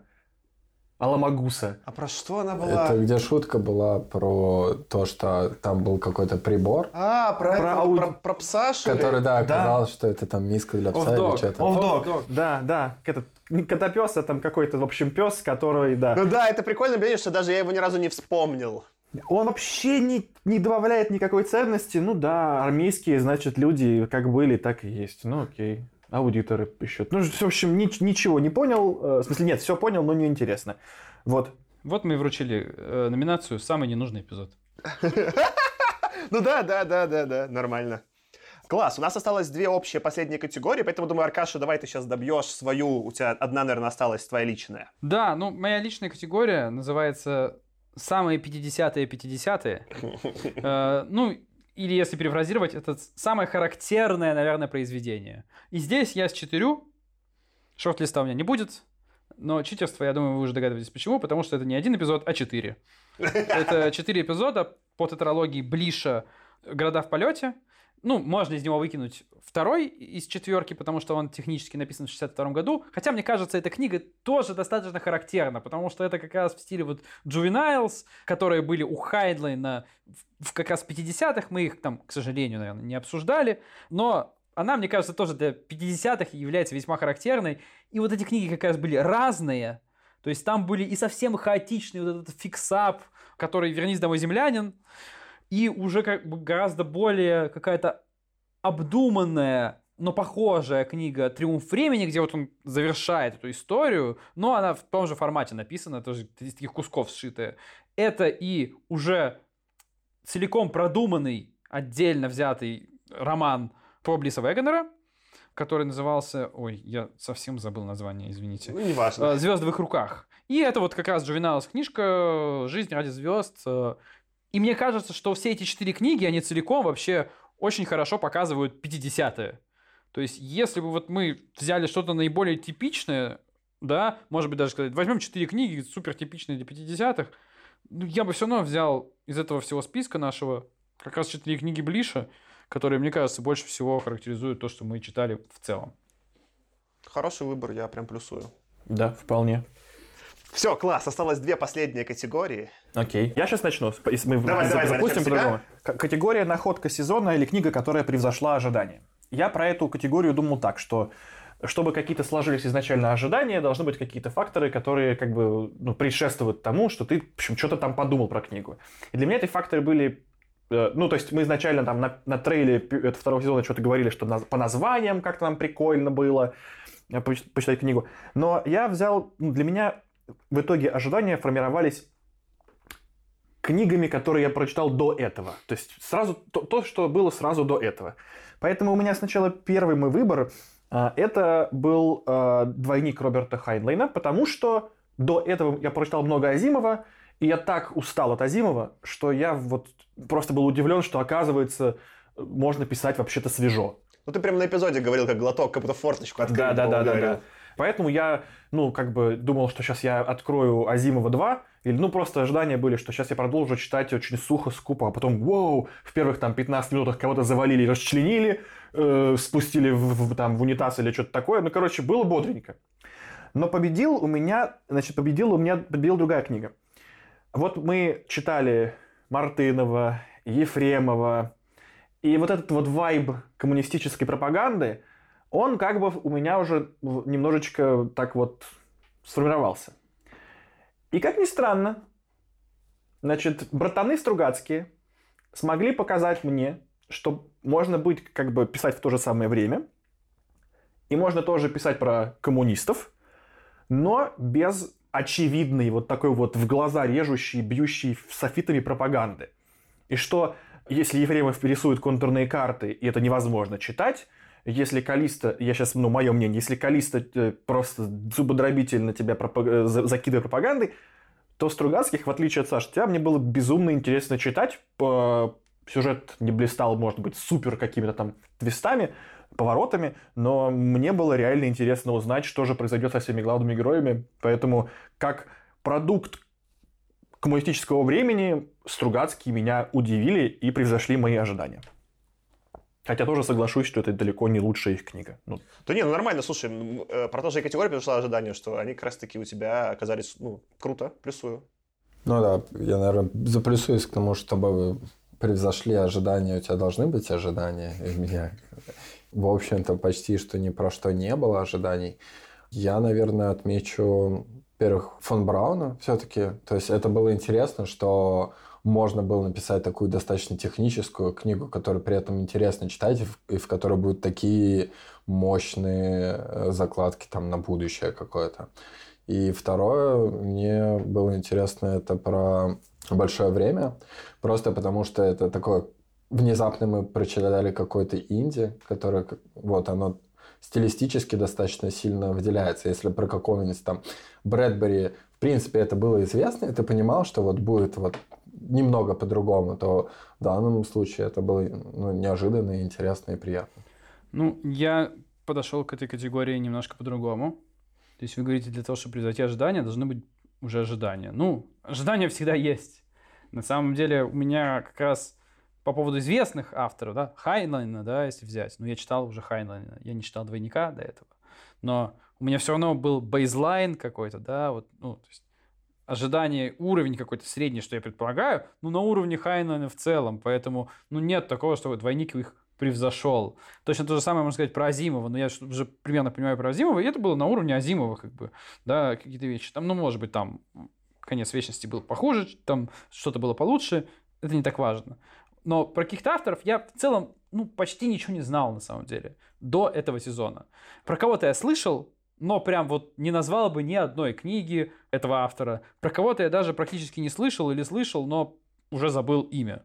И именно вот относительно этих авторов у меня были ожидания скорее на уровне, ну, это, наверное, какая-нибудь штука модная тогда и сейчас уже забытая.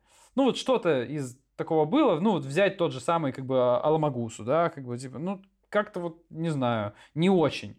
Но были вещи, которые я не слышал, а они ожидания превзошли. То есть здесь у меня в шорт-листе, наверное, я назову тоже «Необъятное время», ну или «Большое время» Фрица Лейбера. И еще меня, в общем, удивил Уиндом с Днем Трифитов, потому что я просто до этого по какой-то причине про него не слышал вообще, не читал ни День Трифидов, ни Уиндома вообще, и это прям было очень интересно. И я вообще удивился, что это, ну, книги и, и «Необъятное время», и, и Уиндом э, с Днем Трифидов, ну, не очень известные сейчас. Но если говорить про прям вот топчик, да, что от чего я прям не то чтобы ждал заранее вообще чего-то, это Джеймс Блиш. Потому что когда, ну, я слышал про Блиша, но не назвал бы ни одной его книги. До этого я ни одной его книги не читал, и, скорее всего, вот даже не сел бы про него, ну, у него что-то читать, если бы не, не, мы не записывались, и если бы ему не дали Хьюга. Но именно вот тетралогия, в первую очередь, «Городов в полете» для меня была открытием. Потому что это ожидание, ну вот, никакие, да, очень сильно превзошло, и, наверное, сильнее всего. Ты про трифидов сказал. У меня трифиды, конечно, в эту категорию не вошли, но именно потому что у меня были ожидания, и по трифидам они идеально совпали. Если у меня город, вот, который я прочитал раньше в детстве, у меня понизился в оценочке, потому что взрослым уже было тяжелее, да, то трифиды, я помню, какой-то веселый боевичок про зомби условных, и он таким и был. И я такой, прикол, ну, типа, это, наверное, единственное из того, что я вот читал в детстве и читал сейчас, и оно вот такие же ощущения, прикольно. Я вот как вы, скорее, как Кирилл и как Тёма пользовался, где ожидания все-таки возникли, реально, я понял, мне так интереснее, потом они поменялись. Там в этом смысле у меня наверное, так схожим, у тебя по критериям другая книга у меня Калиста, потому что все остальные книги про коммунизм мне как раз-таки очень не понравились. Мне, мне Ефремов одна звезда, Стругацкий одна звезда. На самом деле, когда мы читали Адамова, там были приколы, но мне все было тяжело. И Калиста была первая книга про коммунизм, которая как-то вот этот мой bias, да, какие-то мои предубеждения преодолела и стала мне смешной. А я уже вообще ничего не знал, что про коммунизм сейчас будет плохо, а в итоге было даже весело. Как минимум, это, наверное, говорит про меня, что у меня сильное к коммунизму предубеждение от насмотревшегося, вот как в этом посткоммунизме выросшемся, сейчас то, что в Беларуси происходит, ничего смешного, короче. Второе, соответственно, опять же, что произошло ожидание, это «Тигр-тигр» Бестера, потому что про Бена Рича было тяжковато, а потом «Тигр-тигр» прям был вот глоток свежего воздуха, и еще я нашел всю эту тему про типографику, как он все-таки сделал, что мы пропустили, я еще этого не видел, когда мы записывали именно про «Человека без лица», а эта типографика очень классная и в «Тигре-тигре», «Человеке без лица», и такой типа «Вау!» Типа реально, ну, по Бестеру можно угореть. Но сильнее всего, Аркаша, я вот с тобой соглашусь, это «Ближ», я выбрал четвертую книгу «Триумф времени», именно потому что я уже немножко раньше говорил в этом, вот, в этом эпизоде. Первые три книги были классные, неожиданные, но скорее мне показалось, что Ближ ну, не вывозит, что хорошая концепция он не вывозит. А потом в «Триумфе времени» я, я как почему эту книгу выбрал? «Триумф времени» это, это, наверное, единственная книга из всего сезона, которую я прочитал за ночь неотрывно. Все остальные все-таки я находил в себе силы ну, некоторые я прям через силу читал, некоторые просто нормально читал, а это единственное, которое прям сел и такой, типа, Нет, я дочитаю. Я читал всю ночь, типа там на работу пришел заспанный, потому что мне очень хотелось дочитать. Это вот одна такая книга была в этом сезоне. Все еще, наверное, не 5 звезд, я, по-моему, поставил 4 звезды на Гудриц, но вот э, не смог оторваться. Особенно что было удивительно, учитывая предыдущие книги Блиша, где я иногда продирался. Ребята показывают мне э, лайки. Классно. Мы подошли к последней... Дарка шел по столу, это будет слышно на записи. Подошли... Вообще, стучать по столу наконец-то можно. Мы все сидим за одним столом, это хоть какой-то смысл имеет. Если бы так делал, когда мы сидели по зуму, реально было бы тупо. Последняя премия, последняя, последняя категория, лучшая книга, ну, как, как на Оскаре, да, должна же быть последняя. У меня тут шесть. У меня шесть. Нет, ну в смысле, они сейчас сделали Оскар, конечно, на лучший фильм, типа, от 8 до 10 там у них как-то проскакивает, поэтому больше. Но я коротко, вы не думайте, что я буду много рассказывать. Итак, Нет, подожди, а давай сначала обсудим какое-то э, в свободном. У меня к вам есть вопрос. О, давай, давай.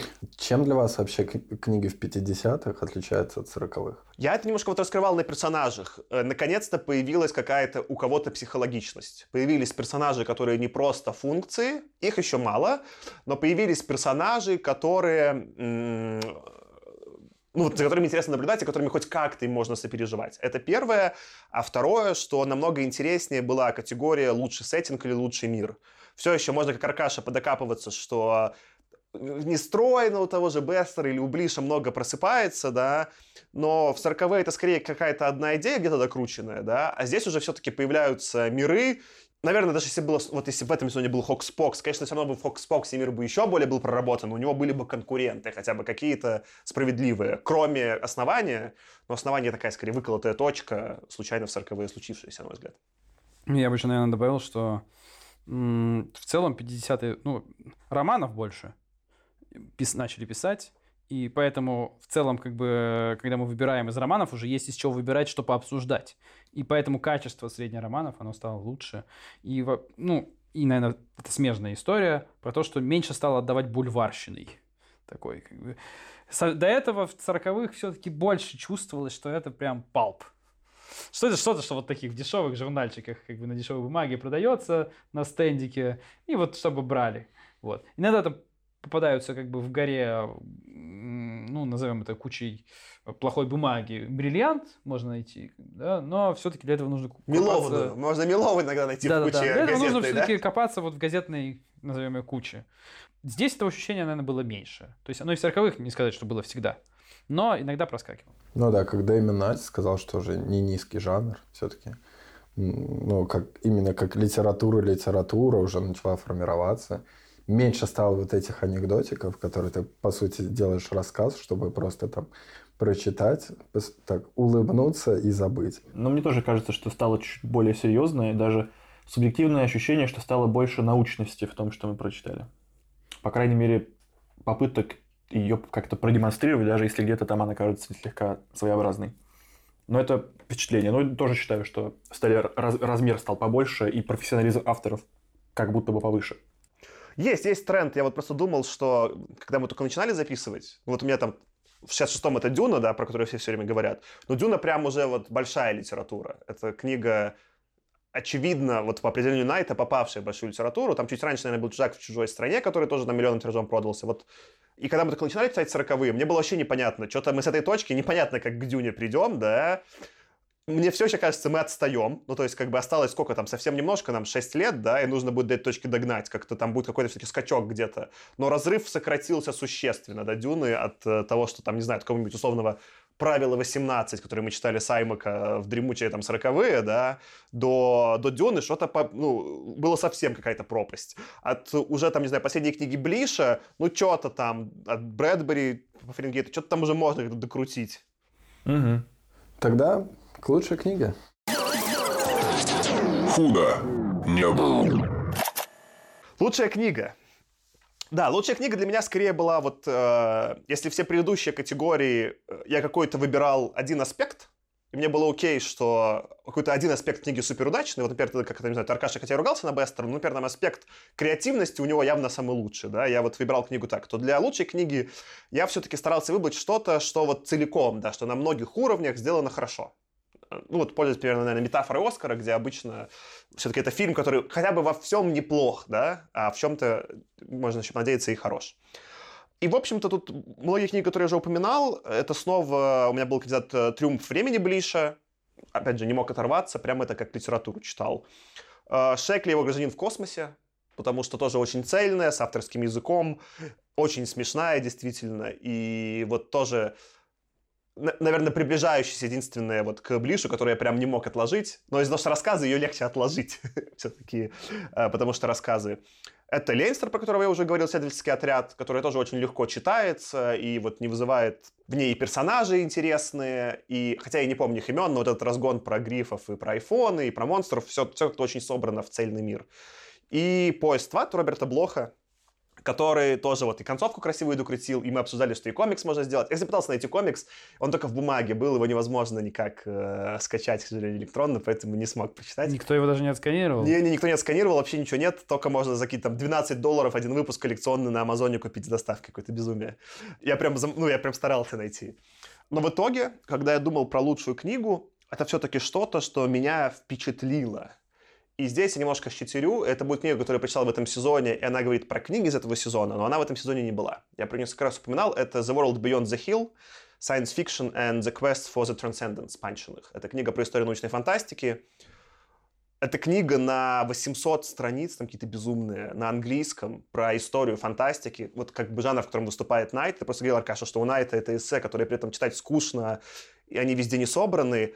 А панчных я реально не мог оторваться. Я читал, я возвращался, я много про это думал. И они действительно круто для меня оце... вот, а, вот то, что Найт скорее декларировал, что он хочет смотреть на фантастику, на какой-то зарождающийся высокий жанр, да, у Панчиных это получилось. И это единственная книга, которой, э, про фантастику вот за этот год, которая поставила 5 звезд из 5 на Гудриц.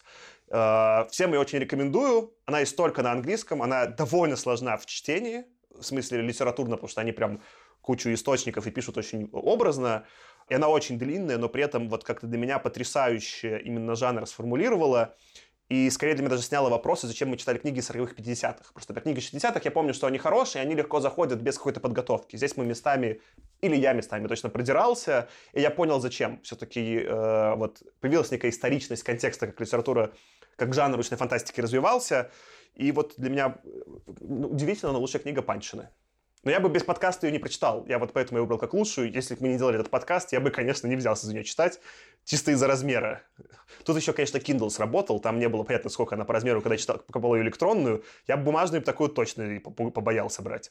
Ну да, просто когда ты, ты каждый раз так рассказываешь, что хочется прочитать, но каждый раз я после этого думаю, что 800 страниц на английском не самым простым языком, сколько времени я буду это читать?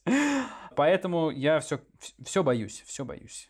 Но я справедливости ради читал ее, Аркаш, по-моему, 4 месяца, и она в силу, опять же, своей структуры, что он, она там по главам про каких-то авторов, она окей, прочитать чуть-чуть, отложить, подумать, еще почитать. Там нет проблемы остановиться и зайти снова. Ну, я, наверное, запишу себе в какой-то в лонглист на почитать. Почитаю на пенсии. Подожди, можно я тебя упрощу? Есть еще... Я забыл, как этого автора зовут, его упоминали в подкасте, его написали, что он какую-то премию получил недавно, то ли посмертно, то ли что, его вот нам в чатик писали. Я забыл, как зовут чувака. Он написал, ну, кроме того, что писал фантастику, он написал шеститомник э, как бы истории фантастики. И вот он считается этот шеститомник самым лучшим по истории фантастики. Так что просто, Аркаша, для сравнения, альтернатива у тебя 6 томов по 600 страниц. Это просто, чтобы ты не так думал, что там типа... Там, по-моему, даже не 700, по-моему, 650 э, The World Beyond the Hill. Чтобы ты не думал, что это безумно много, как бы альтернатива. Я думал про этот шеститомник, но решил, что шеститомник это уже совсем никуда не годится, это я точно не вывезу. Да, но это, конечно, страшно звучит. Шеститомник я бы точно не начал читать. Ну, смотри, давай я тогда перейду к своим. У меня на самом деле много не записано. Если составлять такой список того, что могло бы войти в теории, он будет очень большой. Там действительно можно назвать, ну, если не половину, то треть книг, которые мы читали, ты назвал уже часть из них. Я бы еще назвал на как минимум столько же. Но я вот прям топ-пикс, наверное, возьму.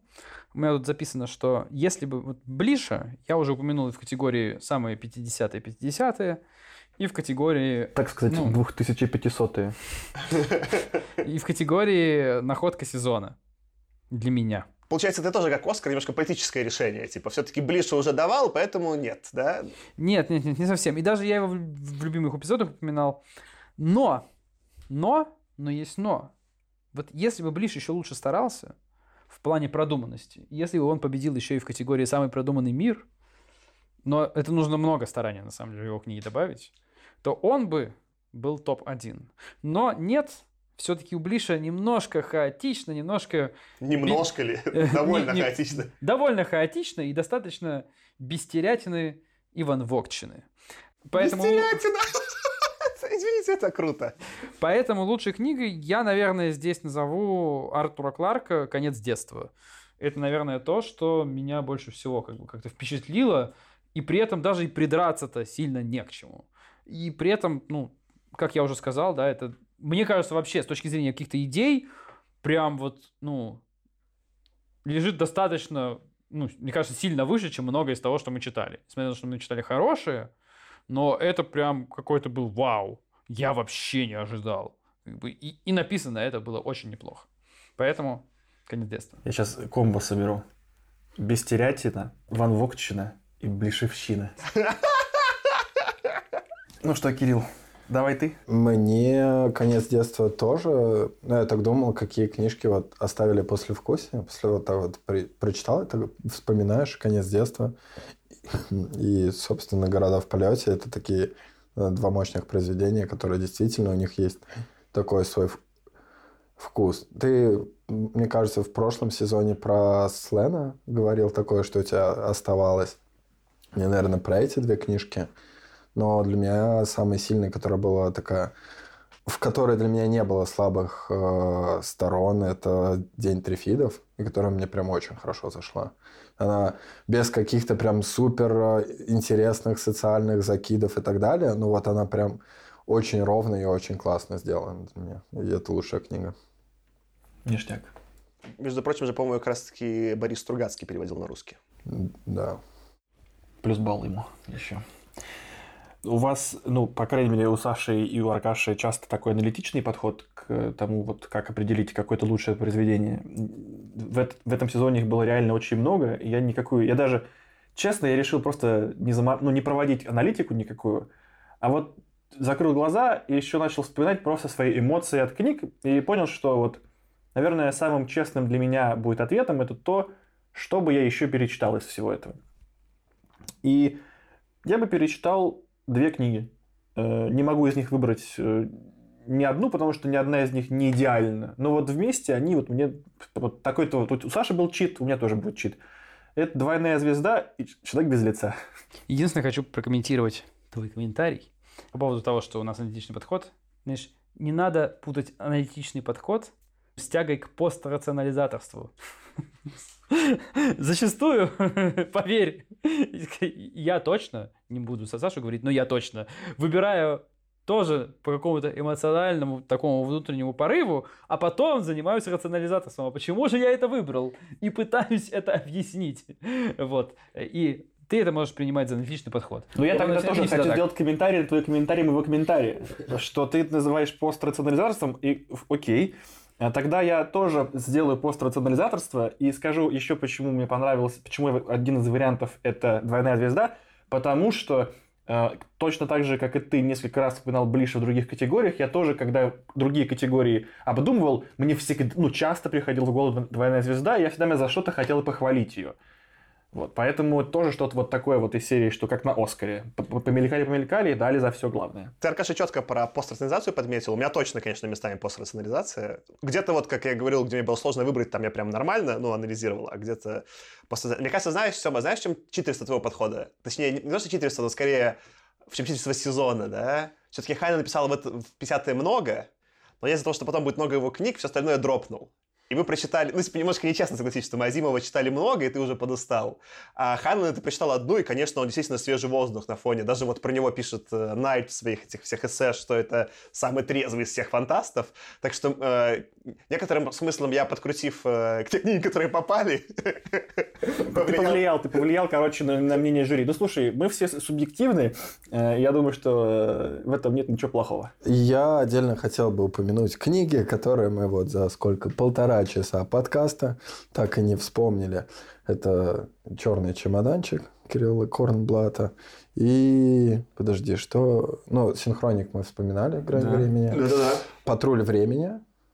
И, а, «Мова» еще была. Ты им Как хочешь просто. такой этот э, обелиск тоже поставить, забытый в 50-х? Ну, типа просто, чтобы упомянуть всех, э, Так всех, кто- Мо- Мова не в 50-х забыта, она была как раз просто у нас таким бонус-треком. Э, Как Но и- мне нечего про нее было интересного рассказать. Она в этом смысле редительное разочарование и специально не попала. Это... Мгм. Ну и «Патруль времени», он был по рассказу Хайнлана из 50-х, но как-то он тоже, ну, не то чтобы сильно выделялся, поэтому как-то мне даже тоже не вспоминался. Кстати, мы даже осколочно вспомнили фильмец про то, что гвоздиком сыр тыкать. То есть мы его не напрямую... Да, про него была шутейка. Да-да-да. Мы, а, ты по Мэттисону имеешь в виду? Вот этот, Да-да-да. э, уменьшающийся человек? Да. Э, Ну, может быть. Слушайте, ну я просто еще, для меня это, вот э, хорошо, что вы это упомянули, для меня была часть и осознанный выбор, я специально больше в премиях на книги и на фильмы ориентировался, потому что такой получился сезон, что у нас было реально очень много книг и очень много романов. В этом смысле как-то честнее было сравнивать книги с книгами, да и интереснее. Просто в предыдущем сезоне у нас было сильно меньше и, и книг, и там больше доля была фильмов, часть из них были более современные, а тут как бы все-таки книги 50-х это куда серьезнее и интереснее, чем фильмы 50-х. Правда. Аминь. Не- не- не, э, Дж- Дж- Дж- Дж- Джезефат. Язафат. Е- Езофат, да, извините, черт. Да? Аллилуйя, хорошо. Ладно, было интересно читать книги 50-х. Ты сейчас тоже заканчиваешь как серфер из Калифорнии, так же, как Саша начинал. Да-да, подожди, подожди, серфить. Я хочу еще предложить, если у слушателей есть свои варианты на наши номинации, они хотят предложить или поспорить, может быть, с кем-то из нас, то мы приглашаем вас в наш чатик в Телеграме. Всегда готовы обсудить. Бывает, что с лагом отвечаем. К сожалению, работать иногда приходится. Но как бы, обязательно всем ответим в чатике в Телеграме точно. Поэтому заходите, пишите. Я думаю, что даже не, не с, не с нами, а то там с ребятами, кто регулярно пишет, точно что-нибудь обсудите интересное. И, в принципе, заходите, подписывайтесь, там иногда бывает весело. Я бы вот что еще хотел отметить более широко про 50-е. Мы когда делали предыдущие э, итоги сезона, про 40 у нас было очень много все-таки штук, которые повторялись. И во многих категориях у нас были одинаковые выборы. Вот, мне кажется, что еще од- одних из ну, таких показателей, да, что 50-е были поинтереснее. У нас сейчас, ну, были какие-то, вот там, не знаю, тот же нами сыграл там часто или Бестер, да, но в целом разнообразие было куда сильнее по категориям. Это скорее хороший знак, потому что все-таки вкусы у людей разные, и книги в целом, наверное, в среднем классом были повыше. Или, по крайней мере, поинтереснее с точки зрения обсуждения. В общем, это был «Худо не было» подкаст. Вы дослушали до конца второго сезона. Поздравляем вас, поздравляем нас. Мы выяснили, что не нужно написать отзывы. Ну, если у вас, конечно, есть iTunes, напишите отзыв. Если у вас CastBox, напишите комментарий. Но в целом лучше просто подписывайтесь к нам на подкаст. Приходите, как правильно сказал Аркаша, к нам в каналчик, э, шлите комментарии, мы с удовольствием послушаем. Следующий сезон будет мини-сезон про комиксы. Мы возьмем сейчас большой перерывчик, чуть-чуть отдохнем, придем в себя. Все-таки 50 книг подряд читать было тяжковато. Чуть-чуть выдохнем и снова вернемся. С вами сегодня был я, Саша, Я Аркаша. Кирилл. И Артем Покедова. Всем пока. и Езофат.